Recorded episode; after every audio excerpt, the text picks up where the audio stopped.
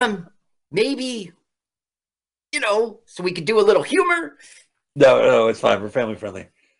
We're watching. A, we're watching a movie. We're watching kids in a library. We can't. We can't handle that. Uh oh. now- the game. now, oh, Barney, this guy. Yeah, Barney, who's just committed to marrying the daughter Left of one. the lawyer Left to make no left one. Oh, I was wrong. Sorry. No, that. See, he's always lucky, except for he's got to marry that lady. Okay. Well, wait. he is lucky because he's going to bet five hundred dollars. Whoa. You know, this is 19, seven, 1870s money, 1886. and he's going to win. Now, he just committed to marrying the daughter, even though it wasn't said out loud. It was the implication. But he's about to meet the love of his life, Frances Farmer.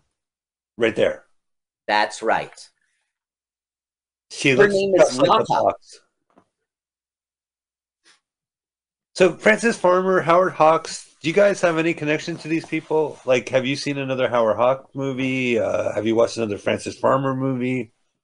I've only heard about Frances Farmer. She was very difficult, very hard to direct, and she would binge drink. She'd get arrested. Nice. She was committed to psychiatric hospitals.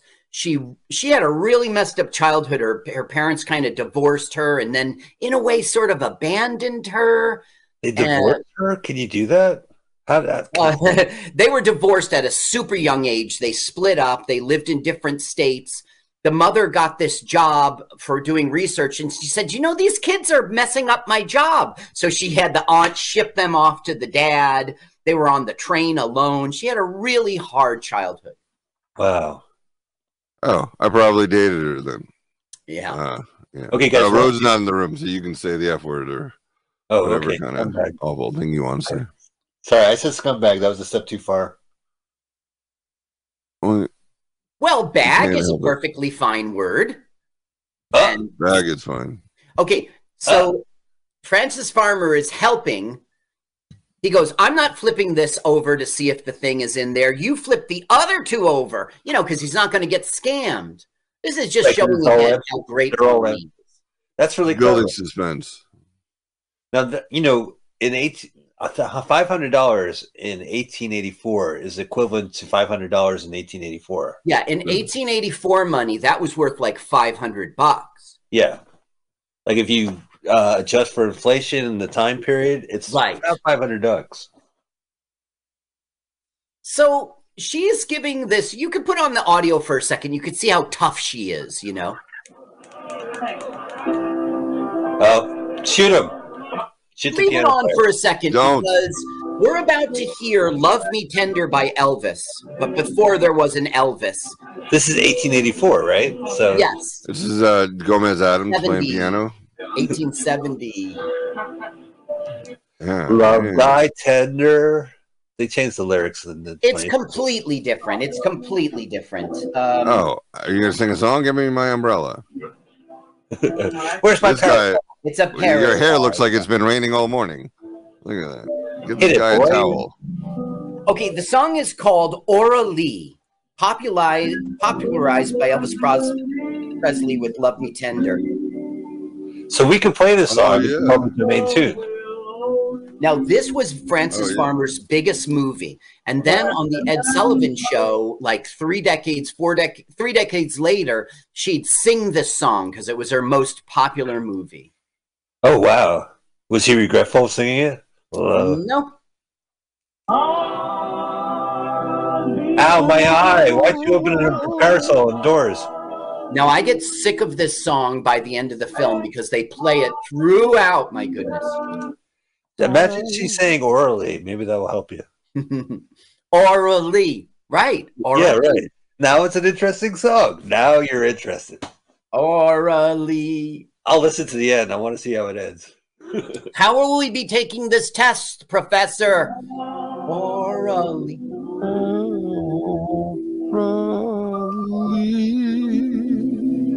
Oh, the barber shop's there. How, how do you how are you gonna take my temperature, doctor? Rectally. See, aren't you glad your kid's out of the closet? I can say that now. Can we watch the log scenes now that my daughter's in the room? Yeah. slowly. Now, check this out. I was going through Wikipedia to start off, and it said music by Alfred Newman. So I immediately tried to research what's his middle name. Right. Wh- But hey, it was Allen, Alfred Allen Newman. that is oh, so close. hardcore research right there. Oh, I what me that- worry? Yes, what me worry. I learned that the East in Alfred E. Newman stands for enigma. I don't know. Is that Oh. interesting? You know they ripped off that that that face. That face was used for advertising in the 1800s.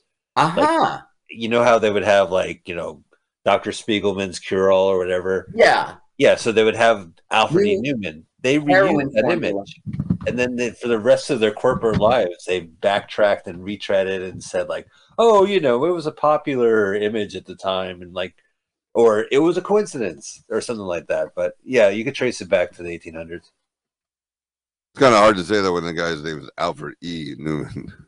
Now it turned out that Alfred Allen Newman was like he did over 200 motion picture scores. He did the fanfares, which are associated with Samuel Goldwyn Pictures. Wow, that's big news. He was one among the first musicians to compose and conduct original music during Hollywood's golden age of movies. Later become became a respected and powerful music director in the history of Hollywood, his son too. Newman and two other composers are the three godfathers of film music, apparently. So usually I ignore the music because he was Alfred Newman. You were like, what? Let me check this out. Yeah. There was some Mad Magazine songs, right? Uh, they had a. Do you remember that? Ed?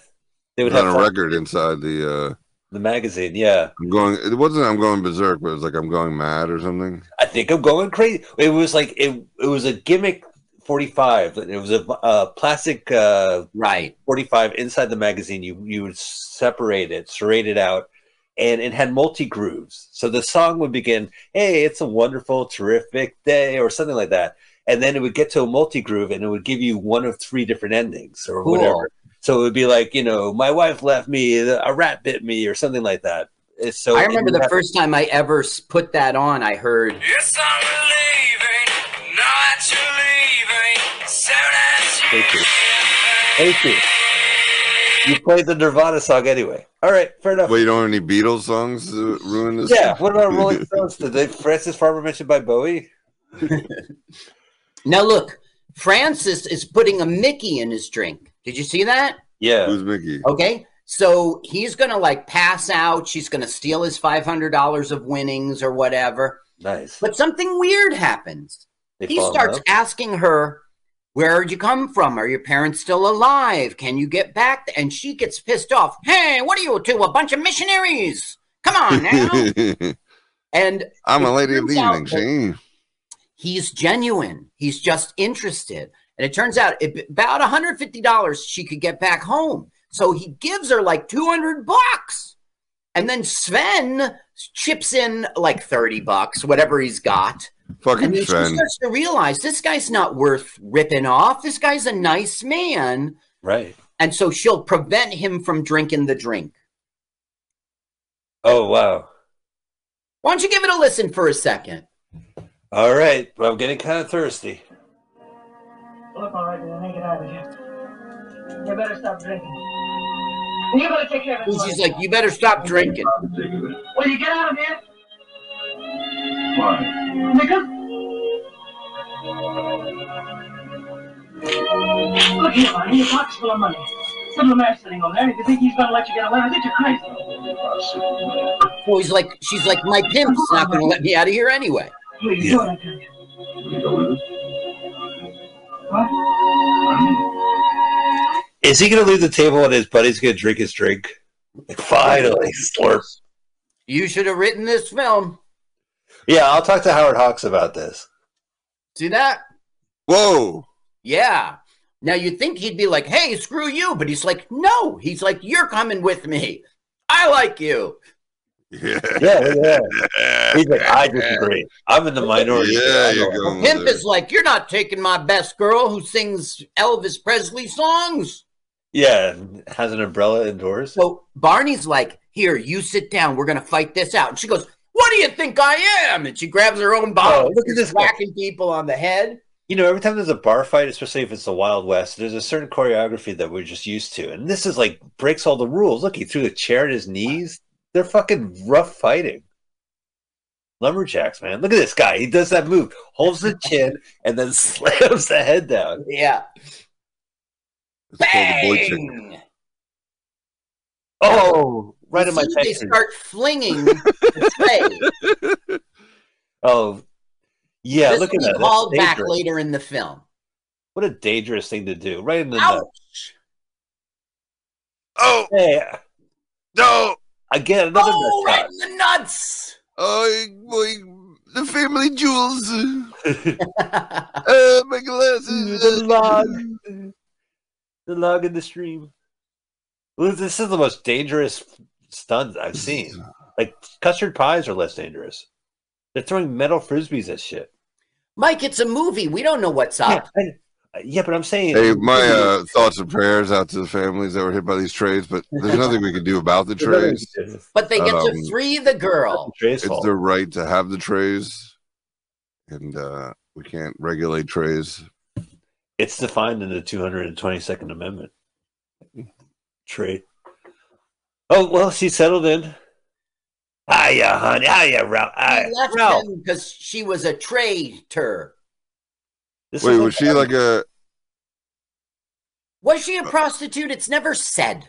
Okay, it's implied. She just sings in cat houses. Singing Yeah. prostitute. Well, I don't know that she was, but Are they all? Come on. Just kidding. So now she's like, I love you.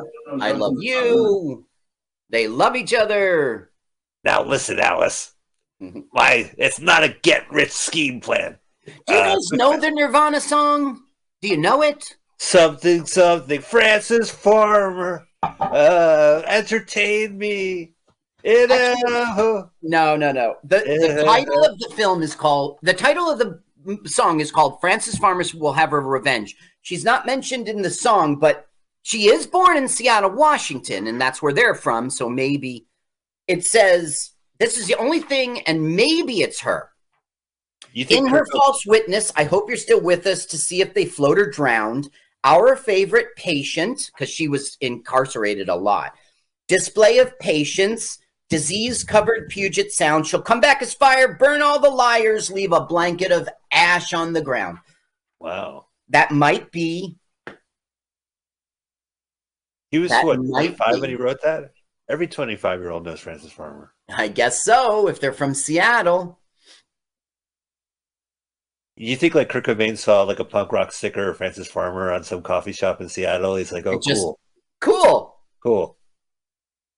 Oh, look, there's a hole in the screen in the uh, screen. Yeah. Now they're off somewhere, but Sven has a telegram. Okay. All right. And then it says, My Oh. daughter's expecting your arrival. You want to, Oh, you're serious oh, about this partner. That's my birthday. Get down Yeah. here. 1884. I like how it says, quit fooling around. If he's like, stop fucking her. Come on, see? My daughter's not going to get pregnant or Look something. at his face. He's got a serious dilemma now. Am I going to be a rich, powerful man or am I going to be happy in love? Alice, I love like the only options for women in his life are either the boss's daughter or a possible prostitute. right. Like there's no like regular woman, you know. Look, he's sitting right by the hole, Hello. looking right in there. They're both there. Oh, yeah. I'll show him. Oh, they were in on the joke. Oh, I have and good night. That's it. Oh, Now, this is a steam bath, and we know it Thanks for tell- from. Right. Now, if no, you're Carl. in a Thank you for explaining mansplaining to two Jews what a steam is.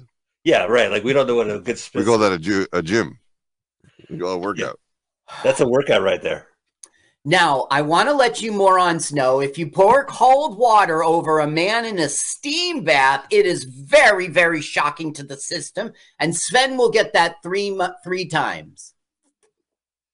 Let me just Christian explain this whole thing to you. Are you Christian explaining? You know, I don't see these boxes anymore. I think during COVID, this was a better idea than being in a communal steam room. during COVID. It's your whole life. Right. But no, this sucks. You're stuck in a box and a guy puts cold water over your head every 10 seconds. I'm not joking. I used to go to the gym. My whole workout was just going into the steam room, and you Uh-huh. know, and then showering Mhm. afterwards, getting dressed, and taking the bus home. That was it. I didn't Yep. like maybe, maybe I'll lift a weight or something. Put my pants back on and just get on the bus. yeah, Now you can't get out of there alone. The guy's got to let you out. And also, the cold water's not part of the treatment. He goes, he's saying like, "You love her. You shouldn't marry the other one." He goes, "Hey, put cold water on his head. Don't you dare!" And he's getting splashed. oh, that's hysterical. He looks so much better. Look how refreshed you are after a good. Look how great the shirt looks after that steam. I know. That's Now, hypnotic. in the book, this guy was a huge lumberjack guy. And, you know, the director just said, fuck the book. This guy won an Academy Award for Best Supporting Actors Actor for this. The Academy Awards were new. By the way, I hope you come back for the Razzie show, Adam. I think you're going to vote. That'll be in March. Got to vote. Carl's signing up. He's he's now a member. I'm signing up. Yes, I'm going to be an Academy member. So basically, he's like, I'm going to the daughter. You tell Frances Farmer we're breaking up. He's like, what? I'm not doing that. He goes, Well, I can't. I don't have time. He goes, Barney, you have time. He goes, Well, I can't because I won't do it if I'm in front of her. So you've got to tell her. You have time. You have time. In fairness, I'm a coward. All right. Yeah. Uh, Uh, I gotta go. Uh, there's something over there.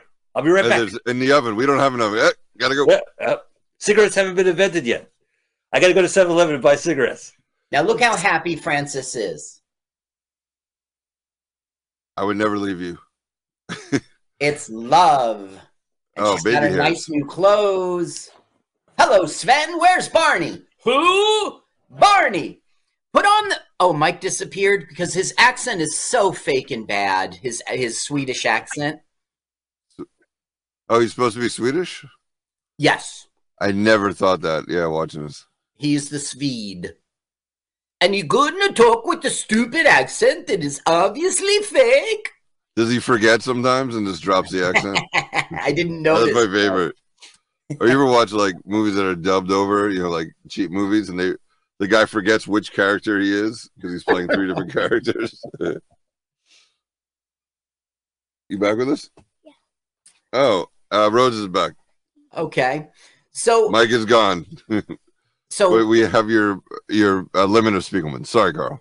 No problem. Samuel got better from his surgeries and came back and saw what uh, Hawks had done takeover. with his film. And it was I'm like, the takeover. okay, you're going to take over? Yeah, Can you see the mind. film? We're watching the film. So what are when they doing he in the film right now? drinking uh, prune juice? That- That's they don't- true- no, See, were you about to say alcohol? I don't know what that is. No, You know I was saying. Shh, Go let Carl speak. all right. Go ahead, Carl. well, you know, it's it's not important. It's just for the audience.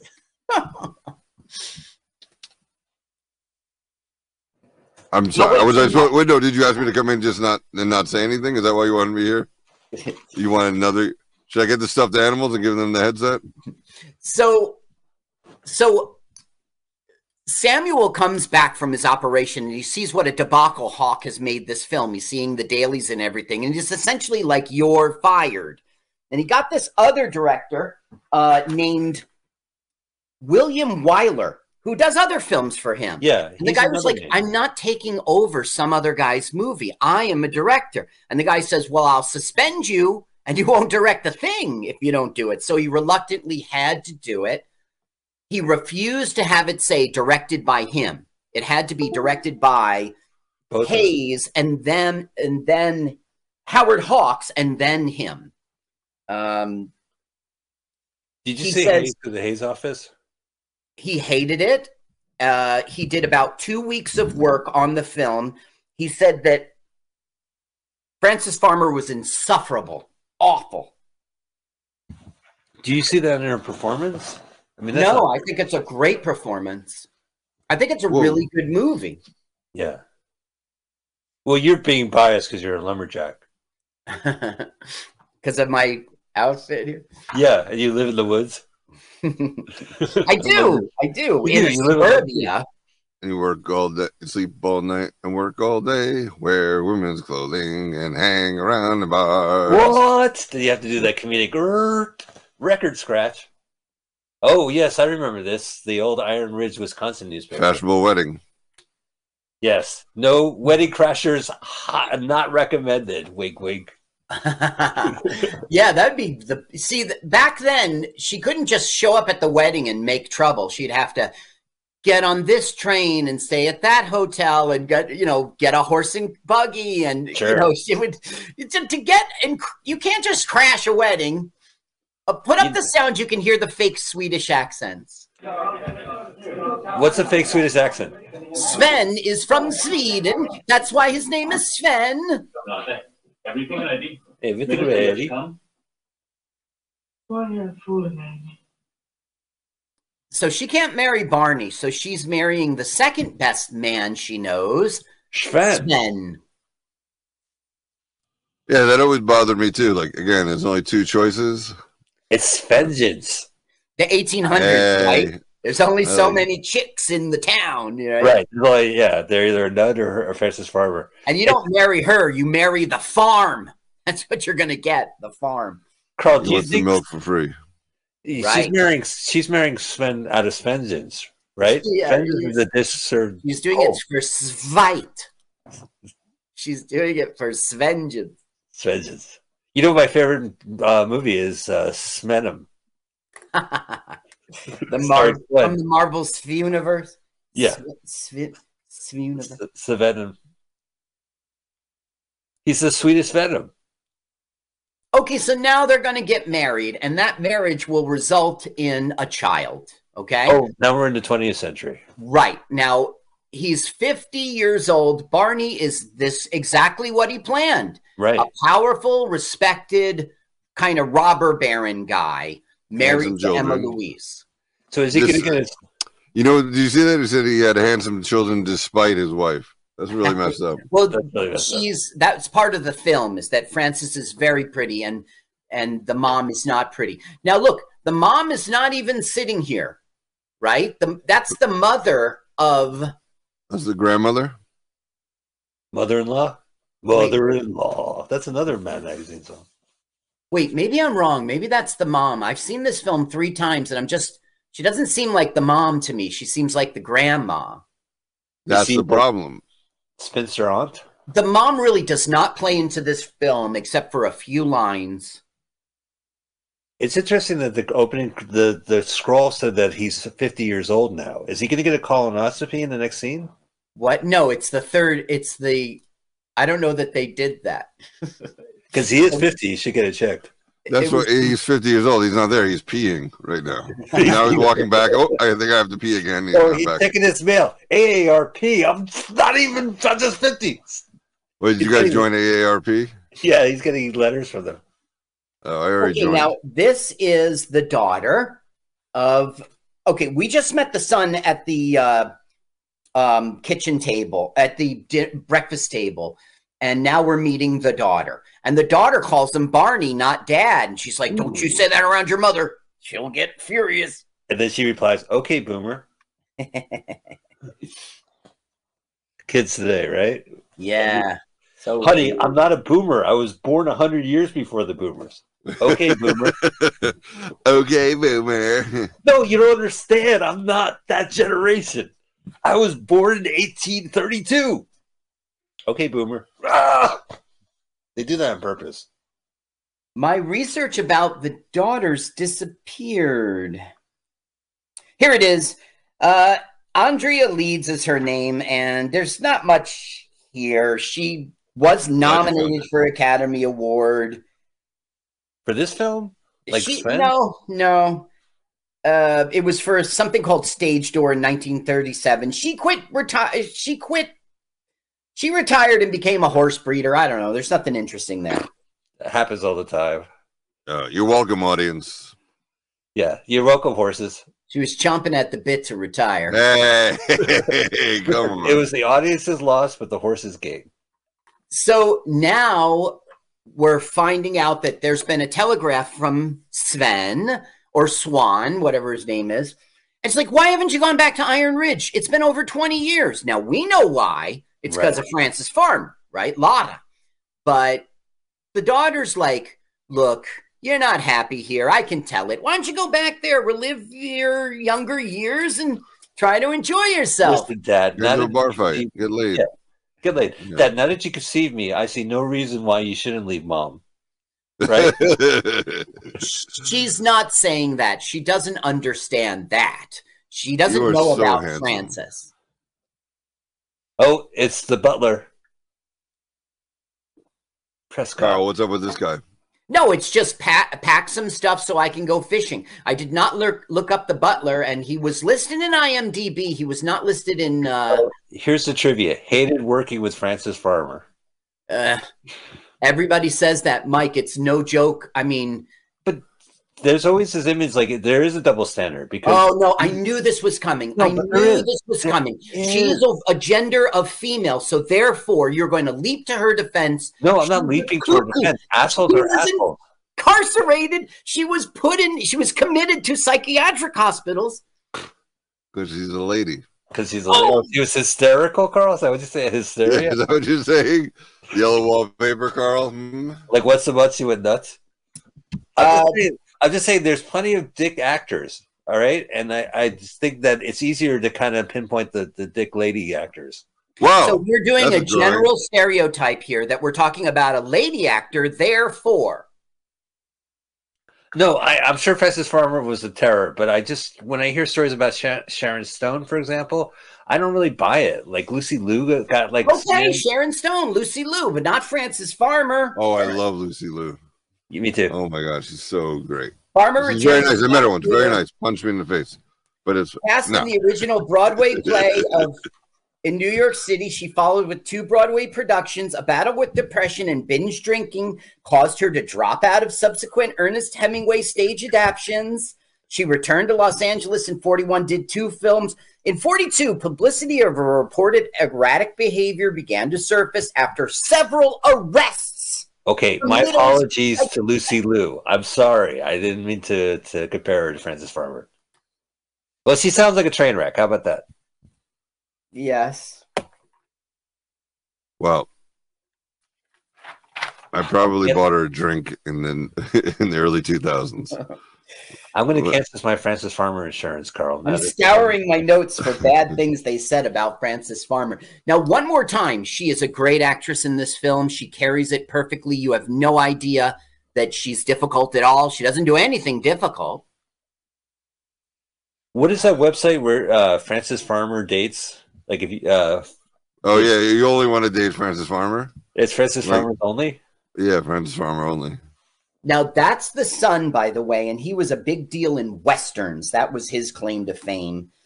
As a matter of fact, from uh, let's see, where is it? Nice guy. Nice guy. Difficult to work with. Hated No. working. Had troubles working with with uh, Frances Farmer. You can tell He he was, like, with he was just very dedicated, like when he would yell and punch people just because he loved the film so much. You can tell he's from westerns because when he sits down, he sits like this. Excuse me, Dad. I'm going to go get me some sarsaparilla. What? We, we don't have sarsaparilla. Um, he, he appeared in Western films exclusively from 46 to 76 when he retired. Yeah, I remember watching westerns in the seventies. Yeah. They sure did go away, right? He was in Sullivan Travels. He was in Hitchcock's oh. Foreign Correspondent. And he was in The Most Dangerous Game as the hero, which we saw in 32. Yeah, that's right. 32. Do, do you think he had a gun or was he being stalked in the most dangerous game? No, he was the guy getting hunted. Oh, right on. Yeah, he was excellent. I like that guy. Perry Mason. Up. Have a nice That'll be a- trip. It'll be a running gag. Mm-hmm. He'll show up all happy later. Like now he's mad that he Trump. He goes, This office wouldn't be the same if I wasn't tripping. What's in the jars and behind his desk? I Yeah, guess- brain. Brain. Gorilla? Yeah, brain. brains. It's the brain from Hefted. And I need some more cotton balls behind my head. All right. Yes. eh. What? Lollipops? All right. Okay. He does. You He does flour? How talk many like cups? that. Put up, put up the sound for a minute. This is the son talking about. I got this idea for paper cups. Look, you see how he dropped it? They left that in. They were like, "Fuck it, I'm almost done with this film." Just A paper drink. That's why Whoa. they fired Howard Hawks. He's like, he keeps dropping the cups. You drink out of it throw it away. That's the best. this is the guy, most dangerous game. He was the hunted one. Yeah, That's so cool. For a thousand years. I'll never work. No one wants to drink from a cone. See, they'll eat ice cream from a cone, but not drink water Ridiculous! from a cone. Ridiculous! If you don't want, Fine. all right, if you don't want to be partners, I'm gonna have to make this paper cup solo. Ah, very Oh, nice. two Very points. I tried. nice. But the first paper cup was Dixie. I looked it up. Did they have like a poker hand on it in the first cup? Oh yeah, and underneath, Yeah. I always spilled my coffee because I couldn't wait. Did I win? Well, the idea was it was to be those coffee machine, hot choc coffee machines that would drop a cup Oh, and I love pour those. coffee into it. Yeah. So the cup itself would have a poker hand on it. Oh yeah, no, I didn't know that. Oh, they would just yeah, a it lot would of sugar give in the you- coffee. It was good. It would Yeah. give you four cards, and the fifth one was on the bottom. So after you're drinking, you could see if you won. I could But you never were win. anxious. Yeah. what? Our side player. Five Now Good news, bad Barney is having a homecoming. Barney is coming back. He's going to find out that hey. Mata, Frances Farmer, died. She, he was away so long, she went and died. There's Sven. He can't jump anymore like he did early. He's like, I'm too old now. Jumpin' Jibbity. Right. Oh, I'm glad to Oh, see great. you, Barney. Eh? Good to Wait, see are they you. 50 now? Yeah. Yeah. He's too old to jump? Well, he's older than 50. You look good. Can I offer you some gummy fish? They're from my from Sweden. Yeah. No, meatballs is fine. Yeah, we need small ones. How do I sit on this? Do I have to build this first? Okay, hang on.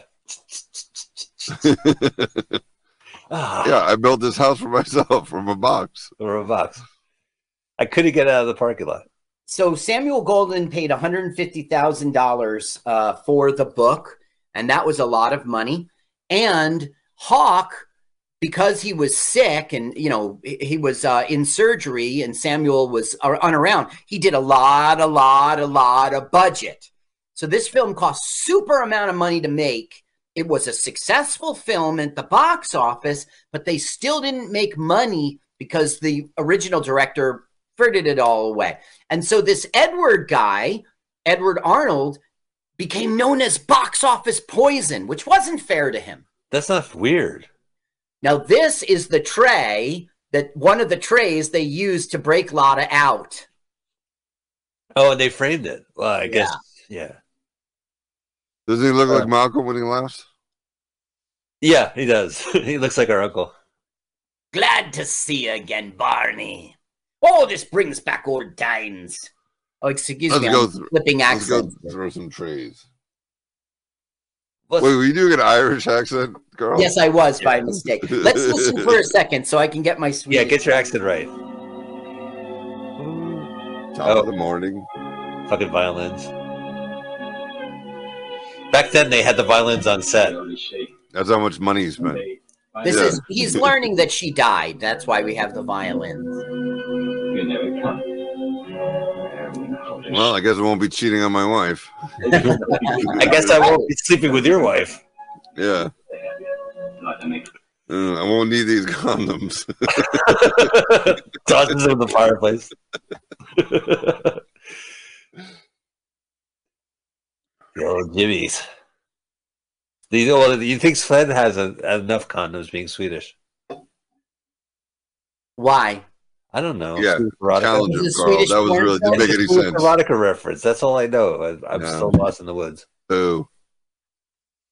What am I, a logger? So you can tell which director directed what, right? Because one is like in color and one is in black and white. Could What you they tell? I mean, is it is it like just he Hawks did the first half and the guy did the second half, or was it shot all over the place? well, it was the last two weeks of production that he got healthy and came back, and that's Oh, when wow. he fired him and hired Wyler. But it's there's a dispute. Some on the internet, some sources say 30 minutes of this footage is him, and then other people say 10 minutes. But absolutely, the last uh, edit of the film is his. Oh. the, the one that got Right. released. Hashtag release the Hawks cut. Yeah. Hashtag Hawk cut. This is Carrie, and it's Sven's sister's daughter. I think his name's Svan, and I'm saying. Yeah, I'm insulting him. Svan. So they're meeting Svan's sister's daughter, who lives with them, Wow. and her name's Carrie. And she was going to be our lead in this film, but Frances Farmer showed up and beat her. Really? God, Yeah. she must be really hard to work with if she beat her. with the stick. But she's got they a were better gonna go role. there, but they decided to buy the farm. No, enough. she would go on to have lots of troubles with the House Un American committees. She was Austrian, she Mm. was pro Nazi. In Yep. the 50s, the FBI began to investigate her. and yeah, and she was blacklisted and she died at 59 of a cerebral hemorrhage. And some people say because of the stress of being FBI surveillanced and blacklisted. I don't think I believe that, but let's get back to the Nazi sentence? Uh, she she was pro-Nazi. You said. yes. She was a um, Nazi. Well, she was from Austria. Now, Yeah. this is Frances Farmer now playing her daughter. It's the daughter of Lotta and Svan, and her name is also Lotta. Oh wait. Well, this is what I love about the movie is that he left uh, Lotta at the age that his daughter, this daughter is now. So Right. that's the image he's always had of her. Sven, Right. you know, watched her grow up, grow old, and die. So he Yeah, had to. So this is he's back in. It's just like a convenient thing, because if the woman was still alive, he would have to see her thirty years older. But That's now seeing right. her daughter is at that same memory that he had of her. Now, twenty, you know. Watch Edward's eyes. He will look at her boobs in this scene. I saw it Hello. three One. times. How many? Uh, call it. My eyes are up here. Uh, hello. I'm not looking at your eyes. Honey, uh, what's your name tag say? Oh, you don't have a name tag. Let me check it out. uh, two. There you go. He's right out there, right there. You know what the move is? Is to pretend you're angry and look at it. Look, look. Uh, That, there it is. There it is. now they're looking at the ass. This is crazy. So Uh, They're gonna get kicked out of the restaurant. Lotta and Carrie are a sort of like sisters. They live together. Okay, watch his eyes now. Yeah, Leary. Not yet. Oh, there, look. Oh, hello. That was a quick one. You saw that, right? Yeah, it was very. It was a glance. Yeah, it was a He got glance. one in, huh? Yeah, one in. Lick the finger and touch the uh, twenty early Just twentieth to make sure it's hot. ah, it's hot. Now, there's something a little contradictory in this film. In this scene, she's going to talk about as if, like, Barney's sexually attracted to me, so I'm going to exploit that. But later in the film, she's going to be like, I would never. I don't know. It contradicts. Put on the sound just for this conversation. I'm early and you come along as soon as you can. No, I'll come later. Yeah. Maybe am I? Listen, I don't want to be there when Mr. Glasgow comes. But why, for Pete's sakes? Well, if I'm not there and he waits a while and is afraid I'm not coming and, and, and then I come. so she's Hello. manipulating. What are you driving I'm going to show up late, so I miss. He likes me. what are you up to, young lady? now stop grinning and answer me or I'll slap you, big as you are. Oh, you and Pa have been dumb all your lives. Well, thank you, Miss Marty. Well, you have. You don't plan anything. You just let things happen to you. Well, Well, I'm not like that. Well, I did all Yeah, I I'm hot. I'm going to fix them so I can get, that's all. I think happen like the One more Nazis sound. walk all over you. He likes me, and he can do a lot for me if I just make him think I'm worth helping. I'm Swan Bostrom's daughter, and I got looks.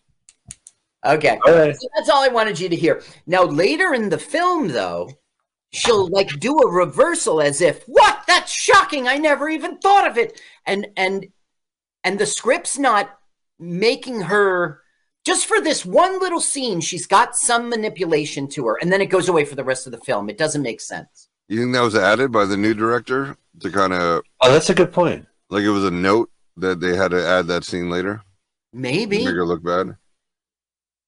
maybe. Yeah. Two shots for Sven. Three shots for Sven. You guys want any of this?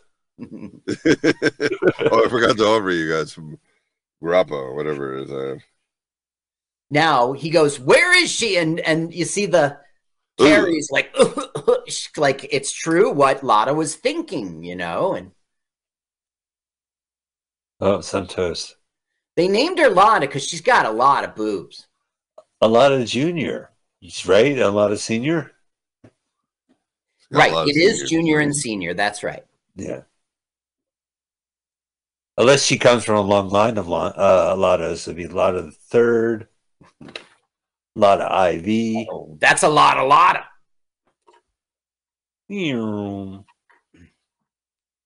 I did the whole lot of love uh, guitar riff. Whole lot of love. Whole lot of love. we all know that guitar lick.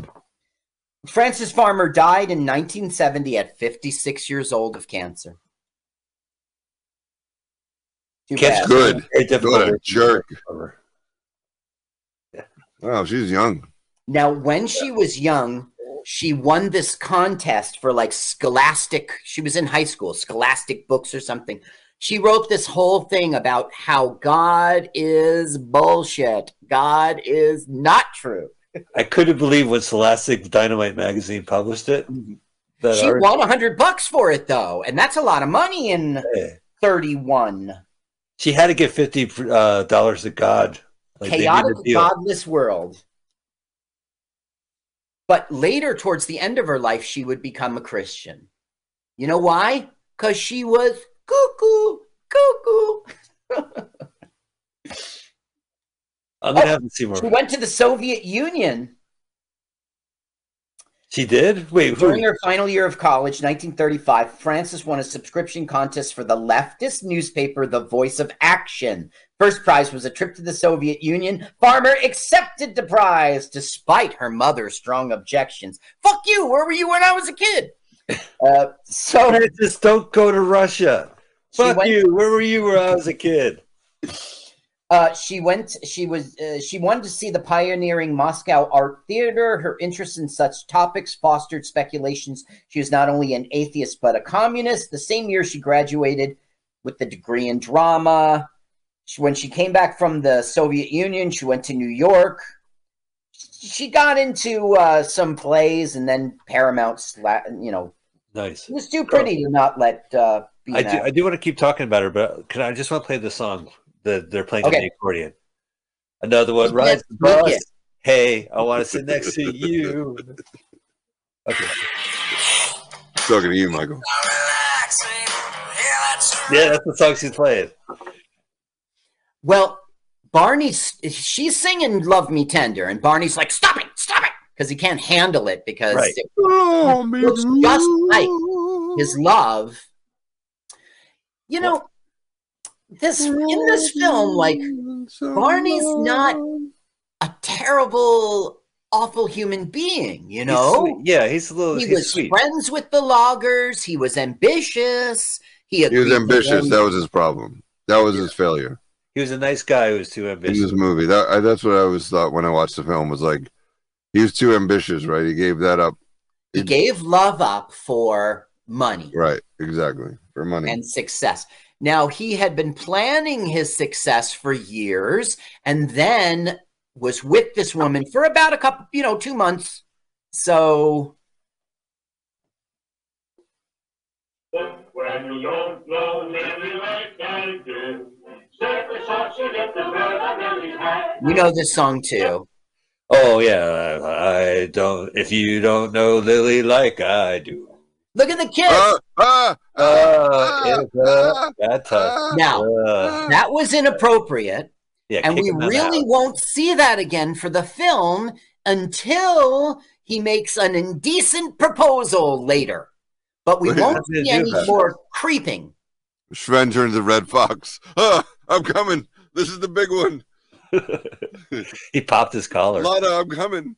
No, the, the thing is, Swan's got a bad back. So he's like, I'll take you to the specialist in Chicago and I'll take you girls along from with us and I'll buy you nice dresses and we'll be on a train. It's like what they've always dreamed out about getting it. Not Carrie so much. It's what Lotta's always dreamed about getting out of this town. And basically, her wishes are coming true right now. Oh, Frankie's hat, the bird under his hat. he starts playing the "Love Me Tender" song, and he starts crying. He Goes, "What's the matter? It Yeah. brings back memories." No, Colonel Tom Parker owes me five hundred dollars. Did you watch that Elvis movie, Adam? No, I didn't. It's good. I liked it. I don't know. I'm going to defend that movie. Which Did one? you watch it? Elvis, the three-hour movie. Oh, should I see it? Sigh, yes. It's not like you may not like it, but I, I really liked it. I thought But you was- recommend Yeah, I recommend it out. Every There's a lot of single- gyrating, Carl. Just so you know. Yeah, that's right. Yeah, you might get offended. Dude, make sure your kids are not in the room when you watch it because Okay. I'm gonna watch it with Rose, but Yeah, my my youngest is 17, my oldest is 22. They could be in the room. they're gonna get fall They've done their rock own grinding. Wow, they're really in the 20th Oh, century. thank you they're on the train. Okay, now you see these hats. We don't know. We don't know anything about it. They will go to the dining car, and women will kind of make fun of their outfits, like they're a little outdated or whatever. And Frances Farmer will get mad at Barney, saying, "You knew it. You knew it. That's why you wanted us to dine in the cart and not in the dining." So he goes, "Okay, you caught me. When we go to Chicago, I'll buy you all proper clothes." And Oh, so he's he's hiding them for during the meal? They're going in a separate car? When they Oh my God, the meal's on her head. Car, he said, "Let's dine in my car," and they said, "No, we want to go to the dining room where everyone can see us." So Barney said, "Oh, okay." You know, he's not going to say no to them. Yeah. And then they got laughed at, and so that's Uh, how smoking or non-smoking section? Bumpkin or non bumpkin section? Uh smoking bumpkin. Okay, here they are in the dining car, and you can see a few people taking a look at their hats and stuff and their outfits and Getting making smirks. Yeah. No. Hello. turn this up because it's a little. Hey, fellow robber baron! Tell you what, only fair. What are you doing up here? Oh, I'm on my way to Chicago. It's just Swan Bostrom and his folks. Now, the reason for this scene is he's going to talk about how beautiful the daughter is. What's the matter with the girl? Oh, hubba hubba. Yeah, but he'll say, "Oh, don't be ridiculous." I'm old enough to be a father. That's what I always tell him. Yeah, yeah. you old polecat. You old Drink a little mother- brandy after dinner, all right? All right, I gotta go Okay. sleep with my daughter. Now, listen to what how Frances Farmer talks about how embarrassed she was. Did you enjoy it? No. No, I didn't. Not. You didn't. What was wrong? Well, look at us. Why didn't you tell us we looked so funny? We didn't look funny. Oh, yes, we did. I saw those other women laughing at us. They were laughing at this and Carrie's house. Nobody laughed at my house. They did so, Carrie. Only they were planning not to try to hide it. You knew it before you took us in there, Mr. Glasgow. Why didn't you tell us? Listen, Lotta, perhaps your clothes aren't what they Fairness, are. they look like they're weave water. Yes, I agree. They look like their hairstyle. Well, that's Yeah. essentially what I wanted you to hear. And now he's like, "Gonna well, I'll buy you proper clothes." He basically starts spending money on them like crazy. That's the reason why you didn't yell, come and get it in the middle of the film. You were embarrassed to eat with us. There was a great opportunity for the director directors to put in come and get it during the dinner scene. Because it'll be in the beginning of the movie, the end of the movie, and then in the middle of the movie. It's like Goodfellas. Mm-hmm. Remember the, the shoe shine box? Right. That scene? Same Yeah, you, you insulted him a little bit. Now, uh, a, a little bit. a little bit. Now they're Yeah. in proper great clothes, and Oh, now they don't look silly. outstanding. Oh, they look. All right. It right. looks Phew. great at all. Dude, that other hat looked ridiculous. This one. Okay, Howard Hawks was originally signed to direct, but was replaced by William Wyler midway through the production. Farmer was indignant and clashed with Wyler during the filming. He later said, The nicest thing I can say about Frances Farmer is that she is unbearable. Though her working relationship with Wyler was tumultuous, Hawks remembered Farmer with admiration, saying, saying she had more talent than anyone I ever worked with, ever worked with. So this is the thing about her. She was tough, but she's gold on screen. Right. So you're saying she's talented. Now look at this one. Was supposed to be playing Frances Farmer's role. You can see why they chose Frances. Right. But you're right. Politics. She's given. Sorry. Liberals. Right. It was the communists who suggested Frances Farmer. I met her in college. Well, they're all very happy. Now, uh, Adam, one thing uh, Carl and I notice when we watch movies, especially when they have like dining uh, theater experiences, Mhm. is that it's all studio produced. Like this is not an exact replica of a dining hall in in early 1910s, but for the movie they build it. But this is our only historical reference we have. It's like Yes. and they had a nightclub scene where they're dancing around and everyone's eating dinner and there's singing. It's a Uh-huh. movie set, but it's supposed to replicate the nightclub experience. Right. It's like the sock hops and Happy Days, or like the the '80s, the reversion of '80s like punk clubs. You know, you see on TV. It's not the Yeah. real thing, but it's it's our reference now. Now, m- Adam, do you remember in the 80s you used to watch some movie like Terminator and there would be a like like a Los Angeles nightclub with punks and you knew that place didn't really exist. It wasn't a real place, right?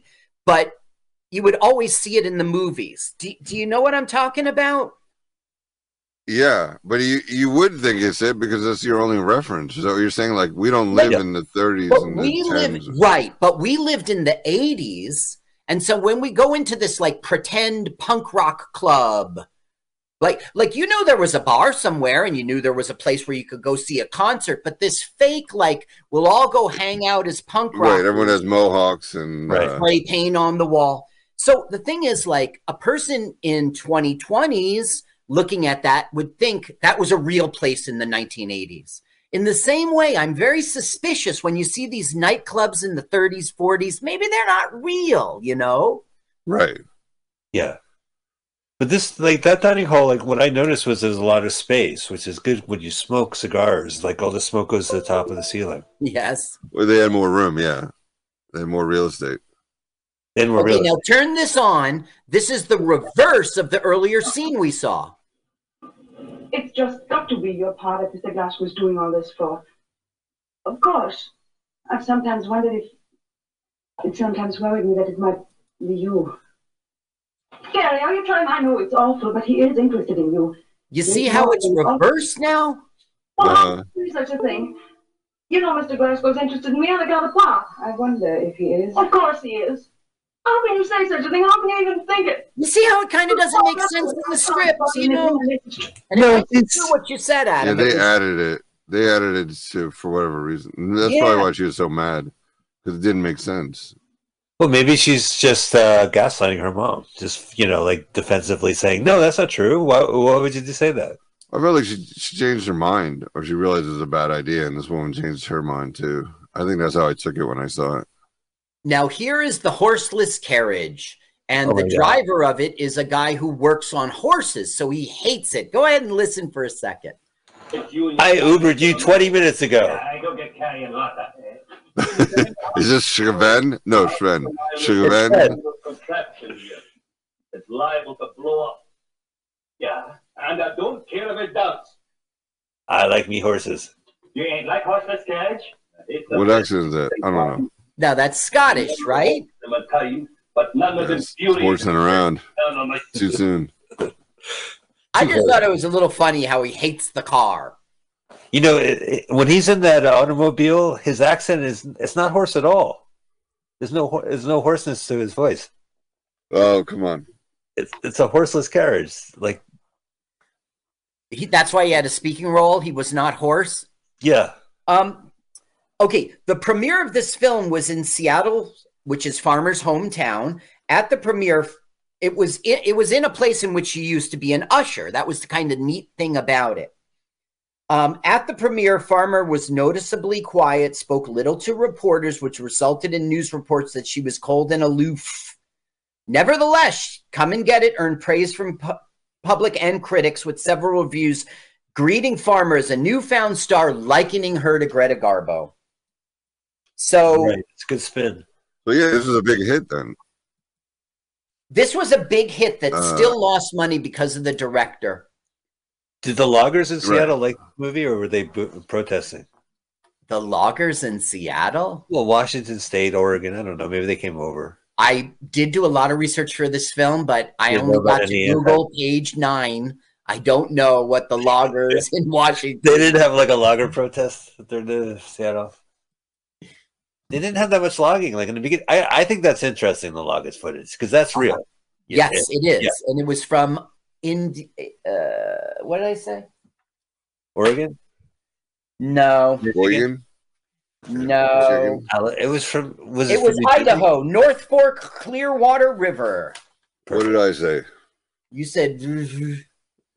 I said New Jersey.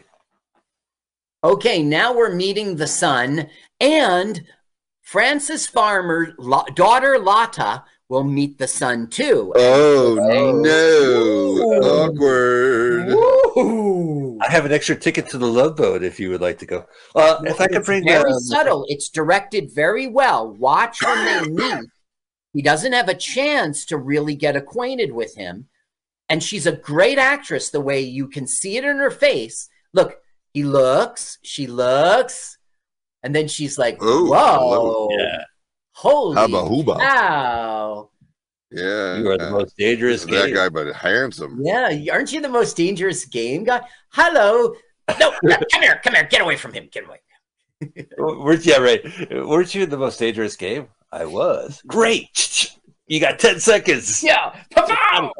Not I'm again. not kidding, Wabbit.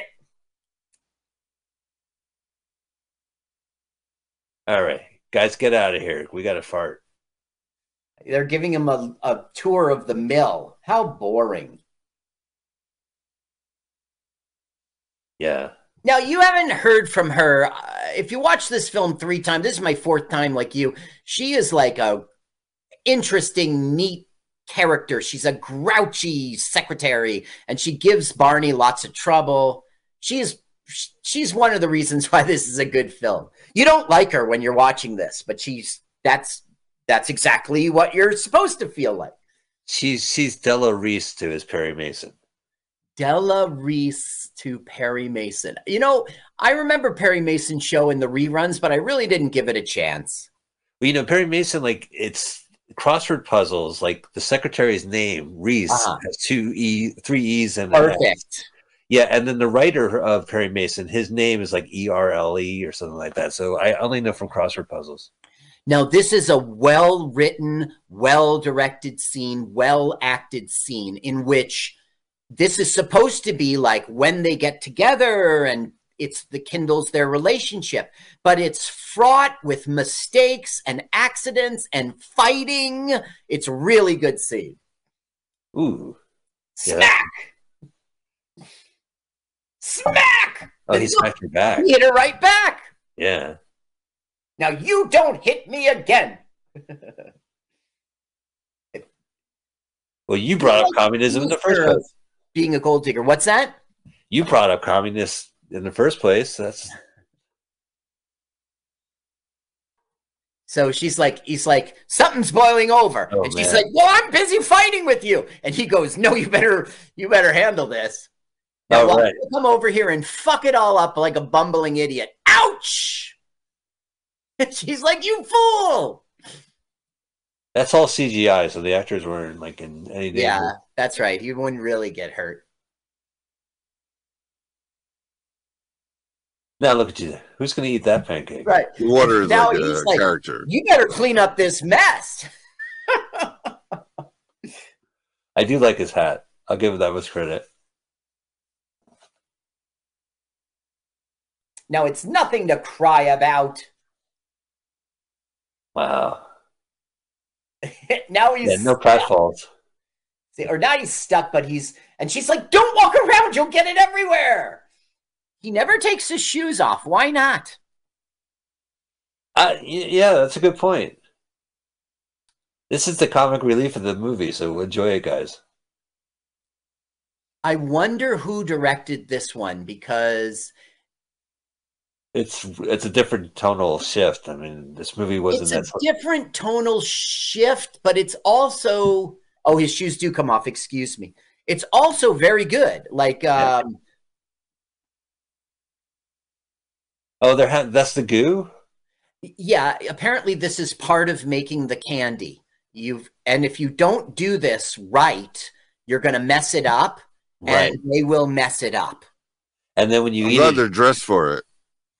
I mean, there's no, you guys were talking about um, watching movies about old times. It seemed like, right, from the movies we watched and at the library, or wherever, men always wore suits, always had a hat on. Women always were dressed in nines. Eh, At the club or at the bar or coffee shop, whatever it is, At right? the grocery. everybody the on the grocery. street, the you go to a city block and everyone's walking around with suits and stuff like that. But you wear Right. tuxes to the to the nightclubs, Go to a baseball game and everyone's in naked their suit happy. Baseball game, everyone's dressing in a suit. because they're going out. Yeah.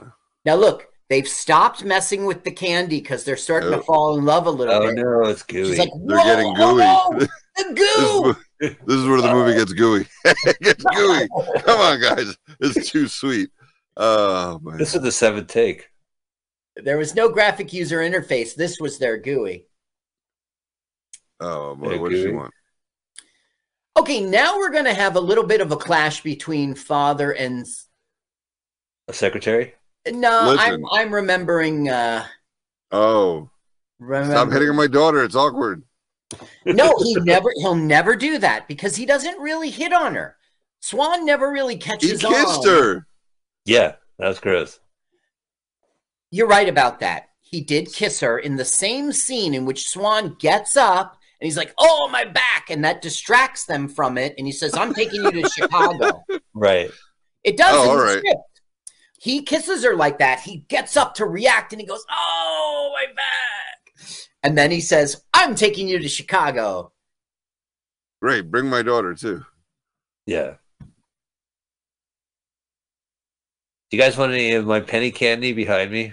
Any Now last- he's saying, "Thanks for coming over." La- yeah, do you guys want some candy? It's stuck to the bottom of my shoe. Dad's Yeah, there you finding out that most deadliest game was over at Lotta's house. Uh, what? the fuck?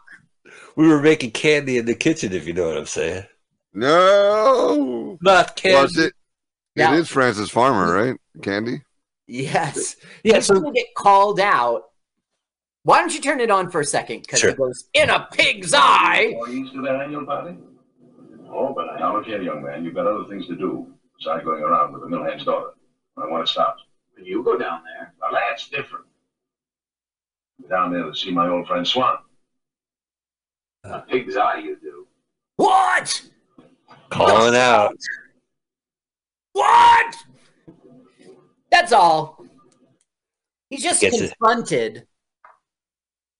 Confronted. Yeah, look at that. That's pretty tense. I I paused the scene where they're not even talking; they're just giving each other the eye. Take a look. Take a letter. Yeah. Wait a minute, this will interest you. Oh. Can't you I'm- keep a secret? Jesus. Ugh. Consul, my dear Russ. I feel, I feel a stabbing in my back. I'm shipping my son off to Chicago so he won't mess with my girl. Now, can we can Uh, we talk Chris about Hansen Francis is Farmer? outside to see you, sir. Uh, I was wondering about the chocolate. If we could get back to the chocolate at Frances Farmer, what is the connection? Why do I always connect that name to chocolate? There is afraid to- a. f- I have no idea. I'm t- all right, I'm googling. Carl? that. Sorry. Carl's going to do a dissertation about Frances Farmer. Frances chocolate. Farmer chocolate. I didn't research that. Farmer chocolate. No chords. Come and get it. I'm I'm dreaming. It has to be something else. Fran's chocolate. That does thank you. Whatever happens to Frances Farmer. Fanny Farmer. Fanny Oh Farmer. yeah, yeah, you're right. Fanny Farmer candy. Okay, so what's Now, up? with- this is a game called to- Diablo, and Oh, it was really? very popular in the 30s. And this is like the tail end of its popularity. It's about to go away. This is like a Sudoku puzzle for them right now. Yes, when it was fresh, you know. Yeah. Now she is going to say, "I'm not marrying the rich boy that mom wants me to marry," and you know, Edward's going to be like, "That's insane! You can't," because she wants to marry this like low life guy in the paper mill the one who was doing the paper cups with the son, he's like, I, I well, he doesn't say I'll forbid it, but he essentially does. And then she goes, Look, you were gonna marry that Lotta. You you didn't marry for love, you married for money, and look at you, you're miserable. I don't want that to happen to me. And so he will completely change his tune and say, You're right. You Thank should marry for love. And he'll be friendly with the bum who's doing the paper cups. He'll warm up to it. You'll see. Well, he's about to make a lot of money off of that guy. Yeah, Yeah, that's uh, right. yeah. But he didn't want to. He wanted to reject the idea and say, like, you can't marry a low life and Listen, and there's other ideas. Sliced bread, ridiculous. People want to rip their bread. No one wants to slice. you bite your bread off. How can you fit it in a toaster? What's a toaster? People just want to put it in the oven and wait three hours. All right. This is the greatest thing since unsliced bread. I gotta go put horses back in my horseless carriage. Yeah. it's not working. How much horsepower has this horse got? One horse. That's pretty good. It's pretty good. The other one's sick. All right, fair enough. Uh, So, you know, he can get he gets it. He gets it. You're right. So you're going to marry for love, not money. And so he's going to try to make it so that okay, this guy's got some money. Paper cup idea. Okay, so there's not only Fanny Farmer chocolate, but there's also Fanny Merritt Farmer from the 1800s was an American culinary expert whose Boston Cooking School cookbook became a widely culinary text. Whoop de doo! This has nothing to do with our film. But I'm just saying, like Frances Farmer, I would think of the chocolate and I would think of the cookbook. I would not, uh, you know, I get them But right now we're researching your tangent. I think it's relevant. Okay. It All right. was on the show. Yeah, right. So here he comes down to the like low life dredges of the workers. He goes, Hey, what's your name? What's your name? You know what my name is. Then he goes, I thought you'd take it this way, you know, about the daughter. So he gets pleasantly surprised that Barney's going to be cool with this. Right. No, he wants to go take him up on the paper cup idea. I should have looked up this guy's history, who he is, and everything. It's just that he was in IMDb, but he wasn't in Wikipedia, so I thought he wasn't important. And then we, the clock was ticking on our show, so No, it's fine. That's, I, I had an off tangent that I added, so that that he evens it out. goes, he goes Well, watch out some- for that. It goes trip. hey, you're all right. Yeah. Yeah. Say, And his shirts are always steamed. Yeah, no want wrinkles here, see? Huh. Ah, a Now little this business. one cap of yours. No, that's a paper cup, sir. Oh, Right.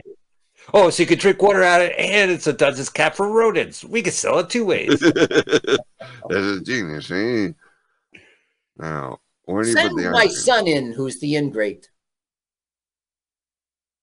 Send in my ingrate son. Where's the cock blocker? Look at that neat phone, huh? yeah, that's the top of the line. It's a, that's a horseless telephone, which is really this phone is a terrible. They want to put numbers on this phone. I said, no way. See, it's a terrible idea. Everyone wants to talk to an operator. Sir, just give me the extension so I can connect you. Benson Hills 555.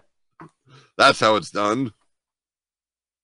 Sadie, get me New Manhattan right away. So they're like, how many of these paper cups can you produce in a day? And, you know, he goes, I'll see you at the party to watch your step.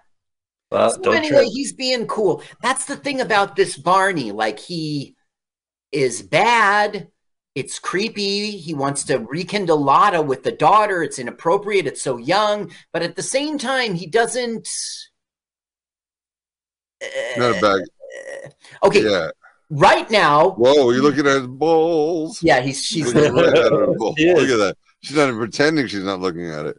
well because he's boring them He's with like displaying it. history of paper, and they're oh. so Oh. bored. Oh. look at those. It's a pulp, balls. pulp fiction, right? Well, this was one of the things I really like about this movie Pulp is that the son is not a catch, and she's still falling for him. Like he's He's clumsy. He says dumb things. He's prattling on about history, and she still is like in love with him. Look at his package. Oh, that's love. It's the whole package. Look at her. Wow. yeah, he's like, that's I like your stupid stories. glad I put on my good bow for you. Go ahead, listen to it a moment. It, maybe it's Oh, I can't now. wait to hear the story. Oh, we'll never hear that paper story. Back to the horse carriage. Right. Oh, see, he did go uh, back to the horse carriage. Well, it's not the same guy. Hey, you horses, will you be in the movie again? Nay. You see how it, you see how it's an anchor? He put an anchor on it. Yeah. hey, Now Hey. he was supposed to say, "Don't weigh me down." It was the joke, but he was horse that day. Oh my god! Like, Come on, what's why the what's with the long face? Oh, thank Yeah, what- God! I want you to Oh. have this horse. Are you looking in my mouth? Have you no respect? Ah, I get it. I get it. Oh, oh, thank God you shut up. He was boring us about it's paper. boring us to death. it Oh, was. tell that story It about was. the phone again. Oh. Anything. Oh, I love paper too. Now he's admitting it. He was like, "I'm just a regular windbag. Good night." Yeah, but I'm getting the girl, Dad. So deuces. Okay, now, like I told you before, Barney is rarely, if ever, inappropriate with this girl. But this is the scene in which he'll make his indecent proposal. he has to do it. Like the whole movie is leading up to this moment. Right. This was the moment for me when I saw it. I was like, he, he's totally about regret of Go ahead, He's put it on. rich. Put it on. Gary wouldn't like it either, I I don't think. I wasn't thinking of them. I mean, you. Alone? Go live in Chicago alone. So hello. I'd be scared to be in Chicago alone. No, I'd be there. Uh, I mean, I'd be down often on business trips. And we could go to the theater together. You'd like that, wouldn't you? You like I like it. Yes, but you, you being a married man and all, Check it out. Check it out. funny. People wouldn't know. People wouldn't know. That's it. Oh. That's his indecent proposal. Ugh. I'll offer you six hundred dollars if you sleep with me. Six hundred dollars in nineteen thirties money? Wow, That that's like a million dollars in 1980 money. Nineteen ninety six money. What year was decent proposal? I just love it because he's like, he's taught in his mind, he's talking to the woman that he left. He's Right. not talking to the daughter. right. Yeah, he's gone crazy, and he's just like, I regret my life, and I want to start over, or I want to, do, I want to go the other way right here. Yeah. Right. Yeah. But with the daughter. Right. And she's So like, You mustn't say these things. Okay, fine. I'll get a divorce. Doesn't he look like that actor, that uh, Italian actor that um was in Breaking Away, the father, Oh, Vincent uh Gardenia? Gardenia. Yeah, he does. I Coincidentally, vaguely remember his face. I remember the hugging scene. he was the dad. Yeah, like uh, he always got terrible food from his wife. Oh, he was on a diet. Did you guys ever hear the Glassstone Mills employers ban? Worst. Oh. Employers, employers they ban. suck. There's only three of them. the three of them, right? They they hired the employees band to cover for them. Ah, shake my hand. Hello. Well, the band's going on a, a break I've because they're been union. exploiting you for years. Welcome. Thanks for coming to my party. Gotta shake the boss's hand in front of his Now family. look, you see the triangle. Did you see it behind Oh his yeah. Head? Oh, so That- wait, come and get it. That's the come and get it triangle. Oh, so we're almost done with this fucking thing. Now look, this has got to be the mom, and I'm wrong, but look how old she is. The men don't. She looks like Cloris Leachman. Wow, Hookla, whatever it was. Hey. Do I have the mom's info? I don't even think I even have. But it. where's the band leader from? Was it the first band he did? There, oh, he's playing. He's playing that song we've heard over and over and over. Love me tender, love me too.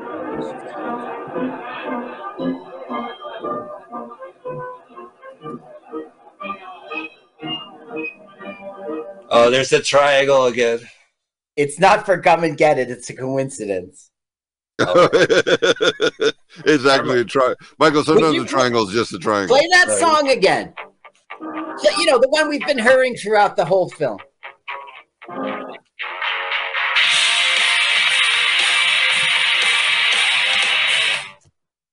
Frances Farmer. Oh no, they don't mention the name. I'm just waiting for him to say "come and get it" at this point. Well, okay. It's not quite yet. We are way deep into Act Three, but but It has to resolve itself. yes, y- it's not time. It's get a lot more creepy than. Yeah, right. It doesn't end on this note. It does get How are Does you? How are you? How are you? not the right word because he doesn't do anything inappropriate. He just confronts and wants to fight. It's not. How do you do? How do you do? How do you do? She is Yeah. not worth being married to. She's a mean, grouchy woman. Okay, this is this is my low life boyfriend who I'm gonna marry, mom. Paper cup guy. I don't want to be a family of a paper cup, Harris. They look great. Those outfits look great. Look at his friend. He's a pimp. Look at this guy. No, he's the dad. He's Oh, It's his uh, niece and his daughter. Oh, hello. Can He's someone water my hat, please? Thank you. I'm. She's wearing the chuckle patch from Magic Garden. Why Yeah. do you have flowers on your hat? Well, I didn't, but then it started raining. People All right. I brought you flowers. Oh, I see you already have some. yeah. Are we going to see the any metal plates uh, anymore, or is that gone? That's all gone. The metal plates. They had their purpose. They freed Lotta from slavery. Okay, guys, try the barbecue. Wait until I get my first. I, I get first dibs on the barbecue. Ooh, Free latte. During the production of The Visit, Farmer was involved in a drunk driving accident. Oh when confronted by the police, she recalled, rather than answer, answering as Frances Farmer, I reverted to my role in the play and What? suddenly became the richest woman in the world, What? shouting to high heaven that I'd buy this goddamn town. She was a kook, man. She was a kook. I love it. Okay, this is the scene in which it's like, Will you marry me? Yes, of course I will. You can tell it's from the second director because he goes, "You promised to t- that Howard that you hate Howard Hawks as much as I do." Yes, darling. He's a terrible, terrible director. oh, I'm the happiest woman in the world. Now, look, Yeah, Wyler did not want to do this film at all, and he insisted that Hawk's name be as a director and listed first, which Yeah. alphabetically made sense.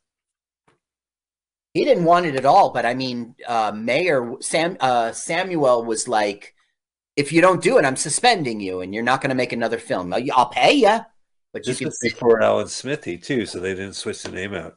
Right, that would have worked. Yeah. Although this won the Academy Award, so you know, boo hoo. Everyone liked He this. wanted Hawks to get credit, though. He wouldn't do Alan Smithee. Like, he wanted. Well, There's no Hawk Ghost Fever. wanted. Actually, it's not in front of me, but one of them insisted, like, that's a film I never made. I think it was Wyler. Oh, It's got to be Wilder, right? Yeah. yeah. They Wilder. both respect the directors. I mean, Ooh. you- you- Come and get it. William Wyler. William Wyler.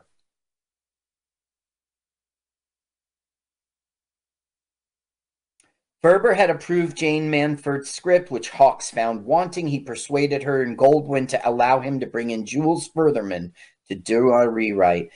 Hawks just like, while the cat was away, the mouse played. He just like, I'm doing this film the way I want, and you can lay in a hospital bed after your surgery. right. Wow. It worked out in the end, but it wasn't the leftist, you know. Okay, he's all over the house looking.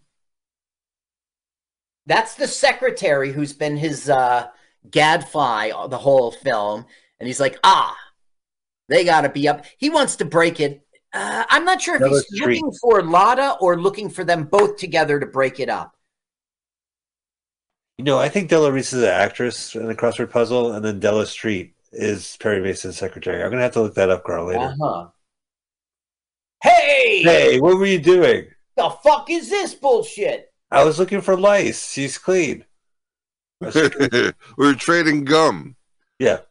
I'm gonna punch you in the face. Oh yeah, this guy's Uh, strong. We saw in the other movie.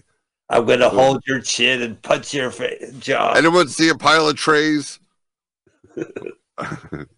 Let me get you to a staircase. Do you have any trays in the house? Pow! Two. Ow! Come on and fight. That was a good one. He won't What? fight him. what? He does. Yeah.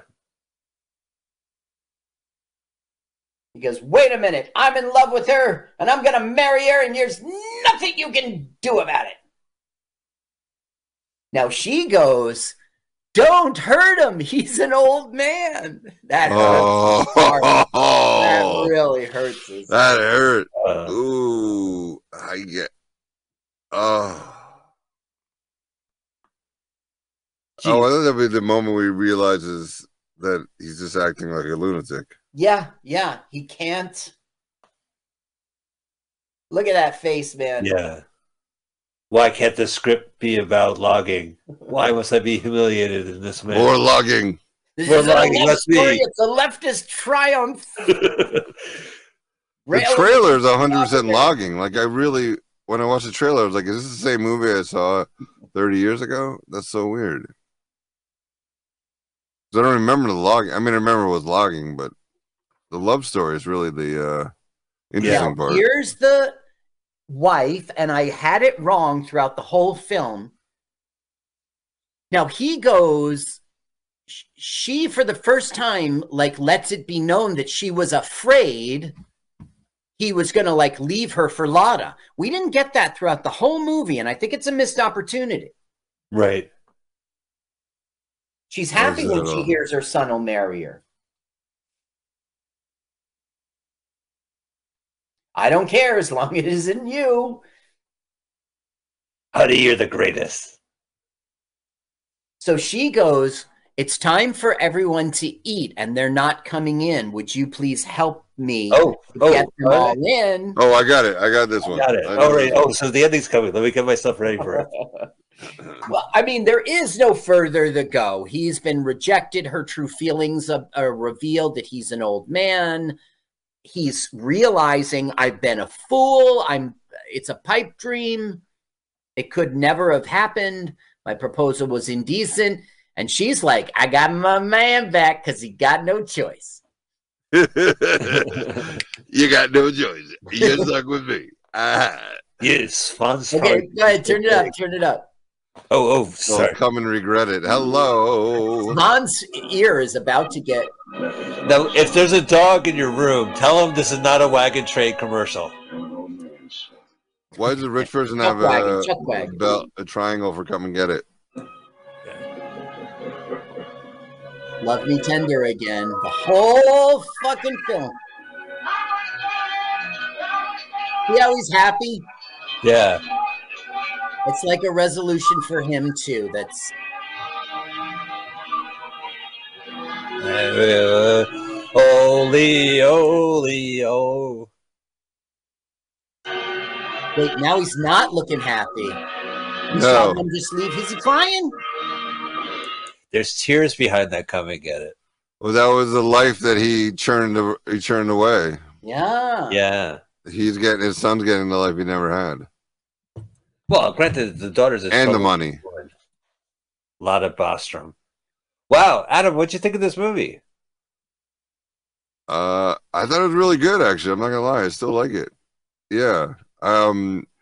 Oh yeah, you forget about the logging part, but um, it, yeah, it's really about the uh, relationship, right? Like, I still think it, it remains true. I mean, obviously, I'm 40 years older than I was when I saw it, so I've lived the guy's life, and Uh, right, you can see where I wasn't. sc- I didn't choose one or the other. I mean, uh, you know, God chose me to have a failed business, but um, no, it- but it wasn't like you know, God, I was so scared that I would be poor and happy or rich and, and unhappy. Because it's in the movie, obviously makes it seem like there's one way or the other. For his Yeah. personal story, it was, but not for Not his sons or not other people. Yeah. Carl, what But yeah, I still think it's powerful. What do you guys think? Well, I thought it was it was very relatable because I married for middle class. I should have married for sex. Okay. Right, right. Um, no, I re- I'm with Adam. This was a good film. It was, uh, you know, it's a shame that like we don't notice the logging because they changed everything. But no, I would say it's a good film, and I think Frances Farmer did a great job. And I didn't notice that there. No, that's not true. We do notice the tonal difference. There are two There's directors. just a little stuff, you know, like Yeah, the goo, and then maybe some. But the goo felt like comic relief. Like it still was we very don't really professional. They know. have to fall in love. You know, Yeah, it's not just that they're both good looking and young. Like they have to have a moment. Like he fell in love with their mom. There was that So- moment, of the fight, the bar fight, which is That's more what I interesting. respect so much about the script is that he was not lovable. He was not well, he was lovable, but he wasn't like a leading man hero that anyone would fall for. He was klutzy and big-winded. He'd say Right. stupid stuff, make a mistake, fight his dad. He did have a good heart, though. He did make decisions. Like he bet five hundred dollars in the eighteen eighties, and then gave two hundred dollars to this stranger because of Yeah. a story that he had. This woman that was going to poison him. So it was. uh he he uh I don't know. It's, it's a good movie. If I didn't know the backstory, Carl, some movies you would watch and that had a terrible backstory, and you watch this weird movie, you go, "What the fuck happened? Why?" You know, like right, they all screwed up. Yeah, they screwed up. But I couldn't tell that from this movie. If I didn't know that it was two directors and that the, the lead was hard to work with for everybody and that th- was getting into these incidents, I would still think this is a good movie. You know, like I, I think the the drama it was like a Twilight Zone episode where he realizes his regret, the way he was pushing his life forward. And that came across. I would love to see more logging politics that was taken out, but I, the direction was fine. It was a good movie. Adam, uh, can you join us next week? I'll take that as a yes. He- he's frozen. He has a bad bandwidth. He's frozen. All right. Well, Adam, can you yourself only join us next week? Oh, he's on mute. You're on mute. oh, what? The mute button? What do I got to do? All right, I'm going to motion to the. no, yeah. I'll see you guys next week as long as you do anything in black and white. All right. Well, good news. Uh, here's what the deal.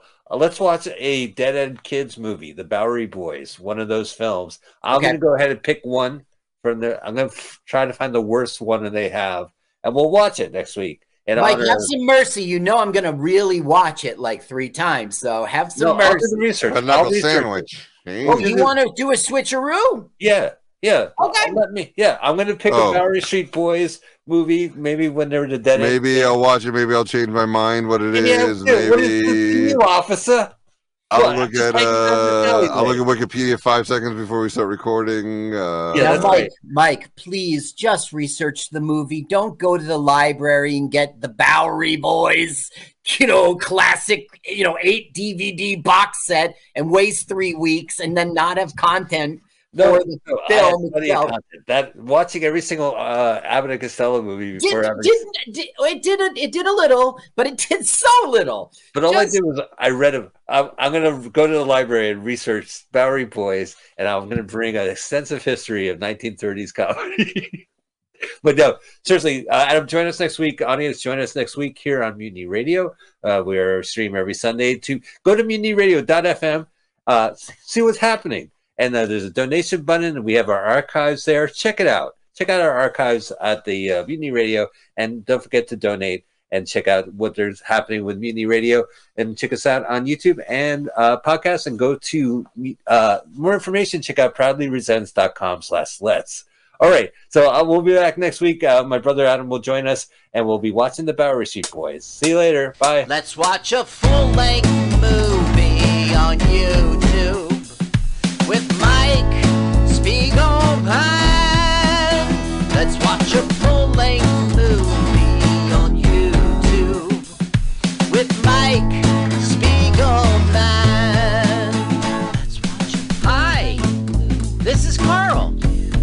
this song. I- I'm Mike's friend. My turn ons are satin sheets, I love to be outdoors. Follow me on Twitter.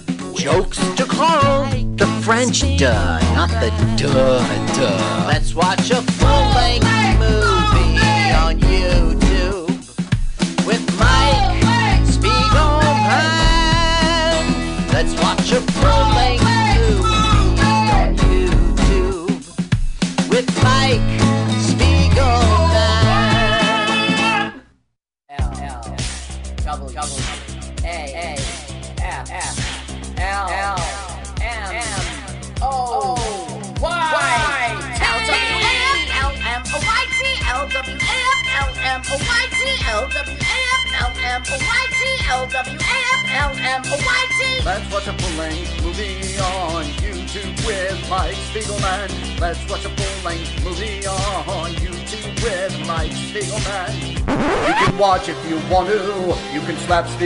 Behind. L-W-A-F-L-M-N-O-Y-T on Mutiny Radio. Mutiny. Mutiny! It's pronounced mutiny. Mutiny! It's, it's pronounced mutiny. Mutiny! Oh, my turnoffs are guys who say mutiny. Mutiny? Well, let's watch a full-length movie on YouTube with Mike Spiegelman. Mike Spiegelman. Oh, Mike Spiegelman. Mike Spiegelman. Oh, Mike Spiegelman. Hey! Mike Spiegelman. Mike Spiegelman. Mike Spiegelman. Mike Spiegelman. Welcome to LWAFLMOYT. What an acronym. That's Let's Watch a Full Length Movie on YouTube with Mike Spiegelman and Carl. Hi, Carl. Hey, Mike, how we doing today? I'm doing fine. We're, our show is streaming first, as always, every Sunday, 2 p.m. Pacific Standard Time on mutinyradio.fm. They have a Venmo site. You can donate money at Mutiny Radio. You could also follow our sorry, little fun feedback here YouTube, YouTube.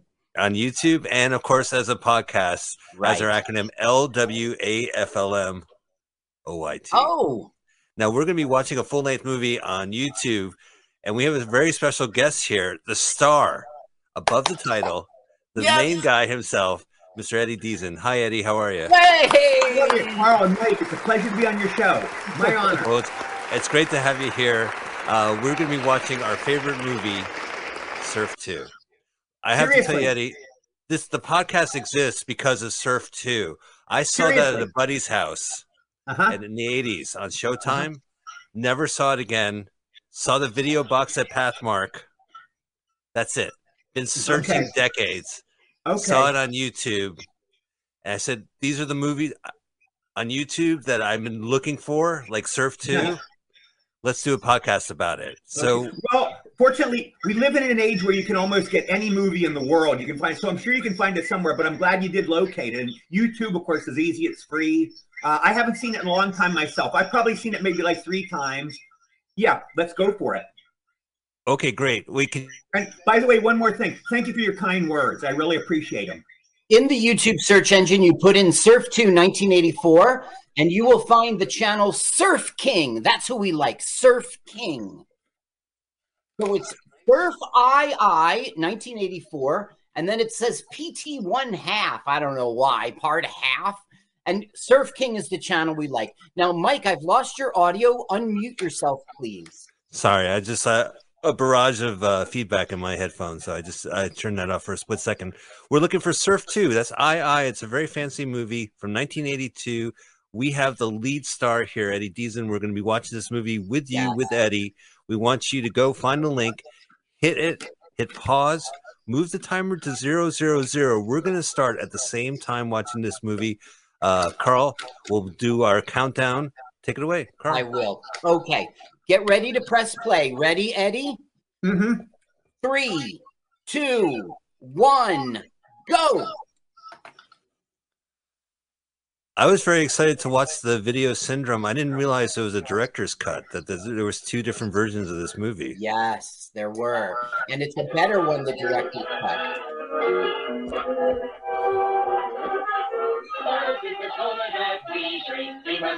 This was probably taken from Star Wars, I imagine. This beginning thing. I bet. Yeah, it seemed like they didn't have any faith in the movie. Like they had to give an ex- explanation to it. Yeah, yeah.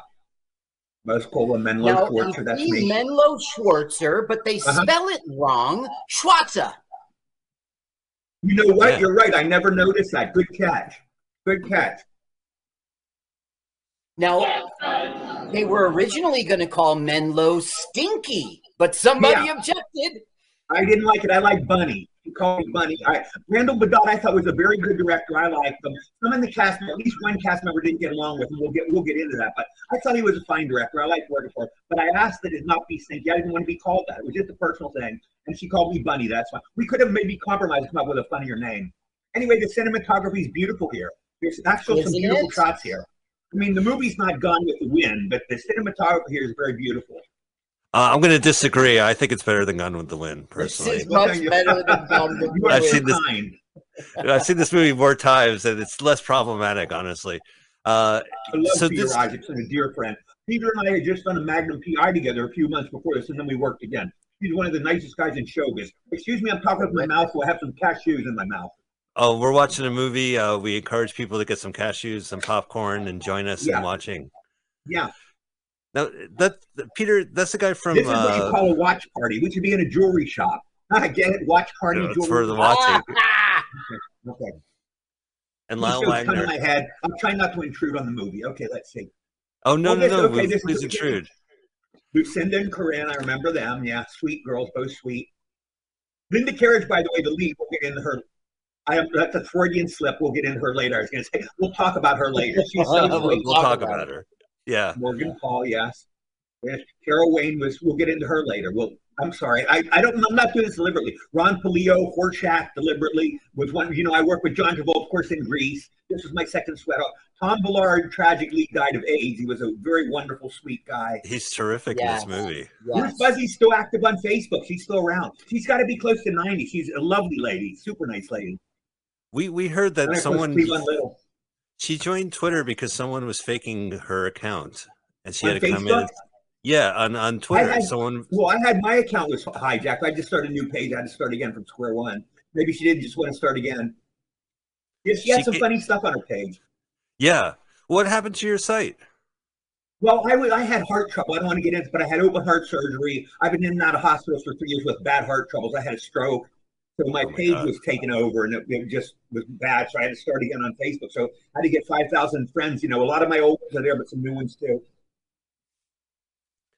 Well, Now that's- these are our heroes, and this are- is you Johnny see- Big Head. Yeah, that's Now- Josh. Super nice guy. We used to all play poker together during the shoot. Josh, Eric, uh, Jeffrey, me, you know, Marvin, my friend Marvin. Eric Yeah. liked greasy pizza, but we'd always order pizza. Eric liked very greasy pizza. I never. He's a make sure the pizza's greasy. There's Peter Isacksen, great guy. He is so funny in this movie. There's a scene Yeah, where he's he hilarious. surfboard, he skateboards jacket. onto the stage. The Yeah. mayor from Jaws called. They want his jacket back. He wants his jacket back from Peter. Yeah. It's a Look how tall loud he is, a tall guy. We had done, and uh, of course, Eric, you know, had just come off Mask, I think, before this. One of the greatest performances in movie history, a very dramatic film. Cleavon So- Little, of course, we all know from Blazing Saddles, one of the nicest guys I've ever worked with. Just a super nice guy. He gets a special appearance uh, credit for this movie. He does. Re- he's really funny in this film too. Yeah, he's wonderful. Yeah, I noticed that too. It said special appearance, but he's Yeah. in so much of the film. I think he warrants more than an appearance. You're It's right. more I of a guess his agent, nego- you're right. His agent negotiated that. I, I'm sure, but I, you're right. It's not really. It's not the right thing to say. You're right. Special. I should say special guest star. There's Tom Villard. there's how. Yes. Oh, they said don't don't go to the surf. It's there's someone died, and they said surf. Let's go surfing. Let's go. No, surfing. okay. Okay, now this movie was um, having a hard time getting distributed. So the producers thought they put a little TNA in it, like off the Mhm. strength of Porky's. So That what would make we're me buy about it. to see is Yeah, right. added footage after Mhm. uh, this part here with the girls in the car. That Uh-huh. was not part of the filming. That was added later. Okay. It's so the vinegar syndrome shows the original version. Yeah, because it's really strange because Uh-huh. they stick their bare ass out. That's Oh, plenty, and then these luck, I, my luck, I'd already wrapped by this time. I didn't get to see this. This is Now, after this you. is the Yeah. first There you go. PMAS you were talking about on the commentary, Eddie. I don't know if you remember PMAS. PMAS, the perfunctory male ass shot. Yes, the worst Yeah, trend in movies today. That's Women the I worst don't mind, but please movies today. spare, spare us the male ass shots. Please spare us. There's several in this movie. Uh, we Yeah. still haven't got to the two gentlemen who come and rip their pants. Okay. Oh, I love They Lyle were Waggoner, one of my dear friends. I love Lyle Waggoner. Super great guy. He's really funny. Yeah, th- these Yeah, two are great He's in this very movie. funny. Ron Palillo, one of my great friends. Sadly, he died way too young. He left us way too young. Did and you guys he have a was good the time? one that Randall and you know Randall and him would Yes. argue a little. No, you're exactly right. They didn't get along for whatever reason. And I, I heard him arguing one time, and all I heard is, if you do that, you're going to be wearing it, Ron said. he said in a menacing voice, like he was going to fight him. So I don't know what exactly happened, but they really were testy with each other. Ron did not like working with Randall. Wow. Now I- I I want like you to Randall. know, Mike, that Cleavon, the original choice for Blazing Saddle- Saddles, was Richard Pryor. Oh, yeah, heard- exactly. Well, you know, the movie was going to be called Black Bart. It was going to be be Richard Pryor. Yeah, Richard Pryor was supposed to be the guy. I think understood he wrote it. Mel Brooks. He wanted Yeah. Cleavon, I guess. He did have part uh, hand in writing it, and Mhm. they just figured he was a crazy man, and he was a very strong star. He'll Yeah. have an attitude. He might show up drunk or stoned. So Yeah, they went with Cleavon. Yeah. And you see it kind of proved out later on, didn't it? Yeah, yeah, it really brought him to prominence, and he did a great job. And I was laughing my ass off. We all were. Mhm, Yeah. Classic. I, I heard a That story from was a little before my time. See, the cinematography, that's kind of a good shot. They have a lot of beautiful cinematic shots in this movie. The cinematographer, I don't know who it is, but he did a fantastic job. The surfing is so good in this movie too, and you could tell it's the same people Yeah. sometimes, or at least the, the people they have. But then they cut to these ladies getting uh, s- Little uh, TNA. shower. Yeah, Yeah. so that Well, must that have been was added, added later to try to get a distribution deal, which they Mhm. did get. It was very limited. Are you are you a fan of surf culture? I know zero about it. I know nothing about it. I'm telling you, so watching these first 10 minutes, this film's grown on me. I really do like it. It's not as bad as I thought. Oh, it has. Yeah. There was And a there's wave of surfing. a wave of I'm surfing. sorry? It, Yeah. Carl said there was a Yeah. wave of surfing. Yeah, I oh, should be the one apologizing. Then the the soundtrack is phenomenal on this. It has like Beach Boys and it has modern stuff, and both versions Yeah, of the it's got a great soundtrack. It's got beautiful cinematography. So many great comic actors in this. Yeah, Now it was Linda, I guess, was kind of the straight woman. as Linda a- played it straight, but everybody else is kind of a comedian. Okay, They'll here do- comes Linda now. Linda will be in this. Now here we have a little bit of joysticks, right, Mike? Mhm. I mean, it feels It does like feels you know, like joysticks. arcade. Yeah, Now you you had mentioned I know joysticks was on a set. You had mentioned this was a set, but this is an actual arcade they shot it in. Okay. This was an actual arcade, unlike joysticks, in which they built one. And Okay. two of the actors, we just saw one of the actresses, uh, the one on the right, Corinne. She was in joysticks. Gotcha. Now, the the stuck on produced stuff to give it an R rating also has a star from joysticks in it. Mhm. Okay, here's a weird six degrees of Kevin Bacon. I did Michael J. Fox's first film. You know, Midnight Madness was his first film. Then he did. Uh, Eric Stoltz did um, Back to the Future. He was the first choice. He did that, and they fired him and took on Michael. So I have kind of a six degrees of separation from between me, Michael, and Eric. If we follow Absolutely. that. Do you know that story, Mike? The original Yeah, I did. Marty McFly. Yeah. Yeah, So the bo- they didn't the like box him in- in Back to the Future. They thought he was too serious.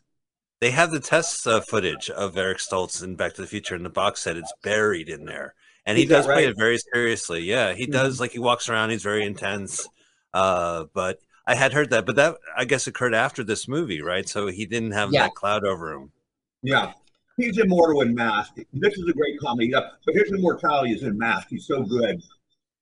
Now you Uh, might have seen like the footage of his audition, but Mike, they were shooting with him.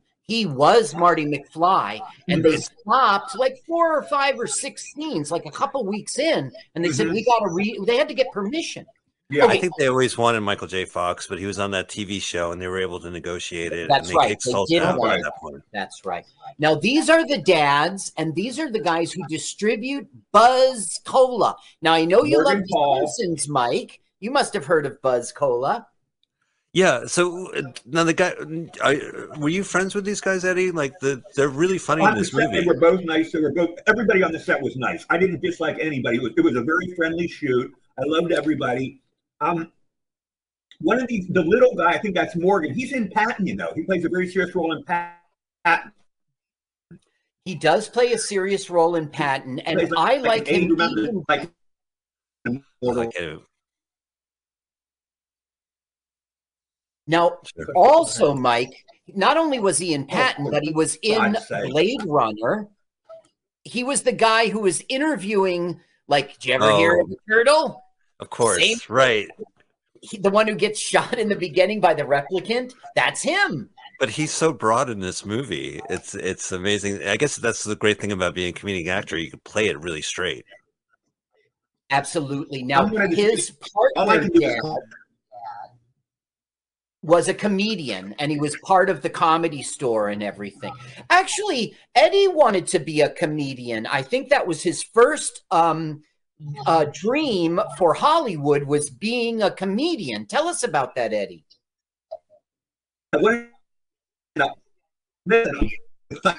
I did 20 films. I would hopefully I was a comedian, but I wanted to be a stand-up comic. But I had a line, I didn't like it. I, I performed twice in Hollywood, and I did okay. Last, then they moved me to Westwood, and I tanked. And I just go, this isn't for me. Now I was on an old show called The Gong Show, where they would gong me if you didn't go good. I don't know if you remember Yes. that, but I did my stand-up comedy act. Paul Williams, the singer, gonged me. That was my TV debut. Yeah, but I didn't like stand-up. I never liked doing it. Some guys thrive on it, you know. You you did stand up There's on the. beautiful Linda. What became of Linda? Do you guys know? She's one of the most beautiful. I mean, she has look at that lives in face. Aus- He lives in the Blue Mountains of Australia today. She isn't involved with acting at all. I'm Did she do sure films I after can't this? find a picture of her. Okay, did she do other films after Surf too? I don't know. To be Yes, honest, I know. did do other films. Let me just pull it up here. Um, after Surf 2, she went on to, I don't know, Mixed Blood, Vicious Lips, Down Twisted, The Alien from LA. She did Yeah, four that's She from was films. in LA. Other stuff, But Yeah. by Okay. 1988, she headed back to Australia and she was done with the career. Okay, this is probably her only comedy. She's uh, she's not com- she's not a comedic actor. She's just beautiful. She is She's not a comedic actress. Yeah, no. yeah. She is She's so very straight different.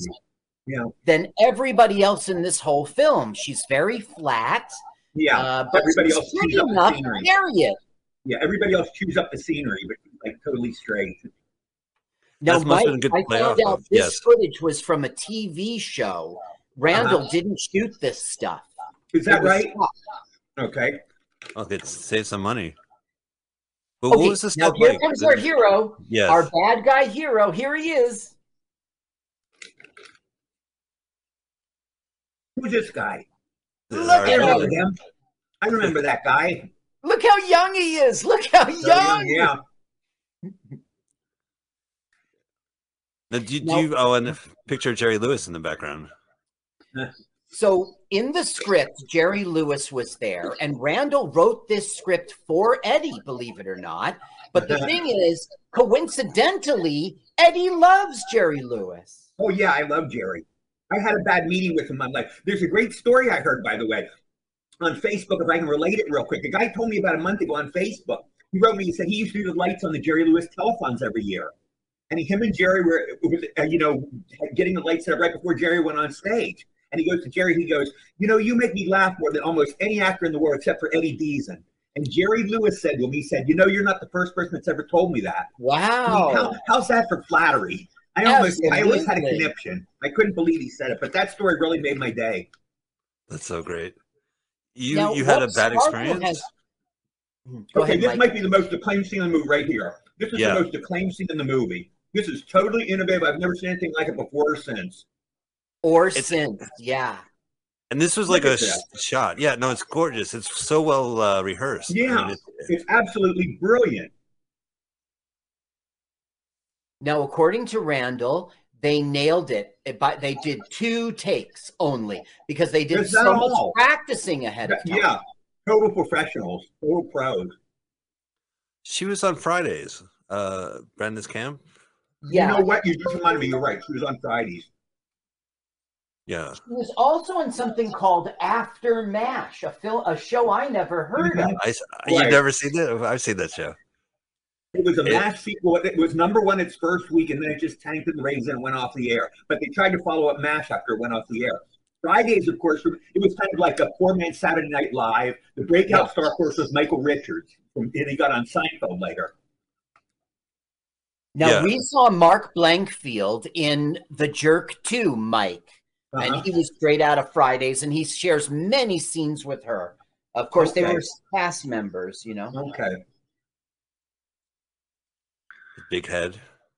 Now, she died. Part of the reason she died, she was 76 years old and she had um, brain cancer. But part of the reason she died was complications from COVID 19. Oh, that's too bad. That's so sad. It is. Now, No, she they- was 76. I'm sure she had 20 years left in her. But yeah, COVID was a problem. Now, look, you see, it says custom surboards. Yeah.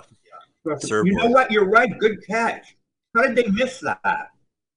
Well, the, the Okay, there's Randall Carol says that that was a real mistake in real life. And so they added the scene in which uh, Weekend at Bernie's guy is putting in an F. We'll see that later. Okay. Carol Wayne, I know her as uh, I'm and I Dream of Jeannie. Nut. I love Barbara Eden's my fantasy. Yeah. She was Bootsy Nightingale in one of the funniest episodes of the show. Uh, So I remembered her from that. She was a very lovely lady. She was pretty out of it by this time. She was pretty out of it and gone. She, she would say to herself, ET phone home, ET phone home. She was just a little out of it. I think they were putting her on bad meds, like I have experience with, but I think she was there was somebody messing with her. So it wasn't just pot, she was on more serious drugs. I think so. It seemed to me she was pretty stoned out. Maybe she was just on pot. I'm not into drugs. I don't know, but she was on something. That's now, too bad. Mike, she would go on to pass away a year later Yeah, in this was sort last film. strange circumstances. Is that She right? You had- never found out? She had an argument with her boyfriend. hmm Next thing you know, she is missing. And then she washes up on shore. Now, the autopsy says there were no drugs and alcohol. Um, so, was she murdered? I mean, it is possible. I don't know. I don't know. Sounds like a Columbo episode. Yeah, it does. Poor Now they thing. have. He was very sweet. She's she's good in this movie too. Uh, I mean, especially She's with very good. the, the scene. Everybody played their roles well. I don't think anybody's really bad. Everybody played their roles well. Well, there is the argument that Linda, but I don't know. I think maybe it was just her personality. She was pretty flat. Uh-huh. Okay, now here we Good have point. the producers add-on scenes, and you can see it's a Rolls Royce. Uh-huh. And They one They of were- these guys is named Fred Asparagus. That's his name. we saw another movie with Fred Asparagus. We've had this conversation. I don't Do know if it was it was Is it that a Hamburger joke the movie. Fred Astaire or something? Maybe it was one of those National Lampoon movies, Mike. Yeah. No, I think it was his actual name, or or definitely his stage name. So we could see the added stuff, like this was Dang. added. Yeah, Now we're going to see the perfunctory male ass shot that we don't want. Yes, yeah. The most destructive trend in movie making. Blah! Well, There you go. I did enjoy your you your go. commentary on the Vinegar Syndrome uh, track, and you had mentioned that this movie goes from like the comedy scene of those the duplex to Yeah. these guys' butts. Like it, it Yeah. has a quite a range to this movie, Mhm. High and low. Now here comes Eddie again in a very Oh, funny there's- scene. Right. I'm a Jew dressed like an Arab. That's right. Yeah. And this is in Santa Monica, I guess. Uh, uh, This was Venice Santa Monica Beach, which I love. I love filming there. There I am, my towel head. Buzz Cola. You know who Now, has that joke now? my You know who has that joke now, by the way? And I always wonder if they got it as a homage to this movie, The Simpsons. You know, The Simpsons, they drink Buzz Cola. Buzz Cola, yes. Yeah. Is that a tribute to Surf too? Or did that just I- happen to come up? You know, this, this movie has buzz with three or four Z's, and Simpsons has two. I think it was a reference, and The Simpsons blew up and became an institution, and the reference is now part of their lexicon without any the- but reference. We started it. Yeah. Yeah. I'd like to talk to the writers if that happened. Now look how lucky Eddie is. Look, Linda's touching, got his arm. Look how lucky he is. Stop it! Stop it! Stop it! I hate Oh, those. she likes the surfers. surfers. No. Look at that one. He's got a face like a Rottweiler. I remember that. I remember Right, that's right. This movie is so funny because it's like California surf culture is saying we don't like punk rock music. mhm. Well, you know, in real life, Randall really hated the punks. And Oh, is that right? I didn't know that. Yes. So he wrote this thing in one single weekend. He had had a surfing accident and a surfboard went through his cheek. So he was on all sorts of painkillers and his own recreational drugs from being a young person. And he, he, okay, this is one of my favorite scenes because this is clearly missionary. Uh-huh. Let's go. So you want the sound? I think it's best if we just sit here and wait, you know, and take Harry stock of the call, Kaiser. okay? Okay. Well, we we always know him as Weekend and Bernie, so to actually see him speak Yeah. is fantastic. Weekend at Bernie's. Now he was in over 40 credits and we think of him as Bernie's, but he was Yeah. always in films. You know, I remember reading an, a Playboy centerfold where they had Weekend and Bernie's. They had him in character next to topless women bathing. Really? Now look at this tacky. great scene. Isn't this sexually titillating? I mean, that's missionary times two. You're right. Never thought of it. Never thought of it. It's a very sexual film. You're right. I'm sure millions of women fantasize about me watching this movie. Well, they got Prime Eddie in this movie. okay, now this is one of the greatest scenes in the film. okay. Now, a strange thing happens. They throw like a tear gas canister, and through magic, it ends up inside the shack. It's very strange. Well, it blows up and they survive. It's a, definitely a cartoon movie. Well, that's another thing. Like a tear gas canister makes an explosion. Does that make Okay, sense? is- And they This live. is honestly the first thing I don't remember. Let me see this. I don't remember this. Oh, here, I'll crank it up for you. Waves are breaking right. And I'm just fucking total vertically, all right? I look right. Water. I look left. In this scene, Eric is drunk for the first time in his life, I We're literally. talking greater, right? And then this cat, this geek, I look at me, he's a total geek. He comes in. I had, I had to stop it. But they're, the girl, the ladies are going to distract them. They're tired of this surf surf talk, so they, they're going to take their tops off.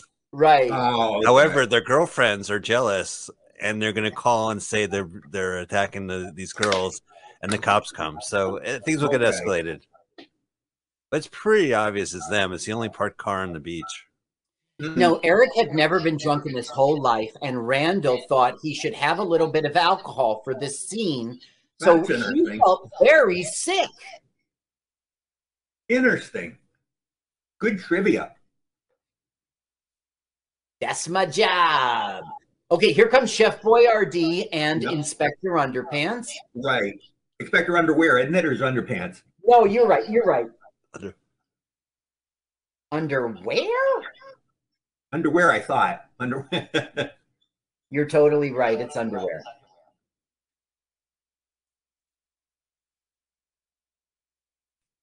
Yeah, I mean, Well, well, Mike, uh, maybe yeah. you'll turn the sound up when we get there because, yeah, they're going to go through the book and Lyle will be misreading and Horshack will coach him. It's very funny. get a couple more cops involved. Yeah, over the top SWAT here. Mhm. Yeah. There you go. They're happy about it. Anyway, I got into the beach. I get up for my next ride, and I'm going, yeah. Here come the boobs. And I just cool steam real smooth. That's your story, all right? Little bit of it. Hey, you guys are nude. Very impressive. anyway, I've got point Isn't that funny? They just keep going. Anyway, okay, here you go. This is Carl Mike, Sturz. turn it up now. All right, we know you're in there. So home on out. No, you're not. Can't say no. What? No, come on. Home on out. Come on out. Come on out. I got you. So come on out with your fan. The fans? Oh, I remember that. And These poor girls. Would they feel bad when they have to film this? I wonder when they have to do this. right on the commentary, you're talking about them coming to Hollywood, trying to be the next Katherine Hepburn, and they end up in Surf Two. Yeah. No, I don't. Yeah, you wonder. Hmm. Funny that Okay, it's now- funny the courses our, our lives take. Who knows? I'm sure they weren't expecting this. Now it's all it's got to be bulletproof because none of the bullets are getting through. But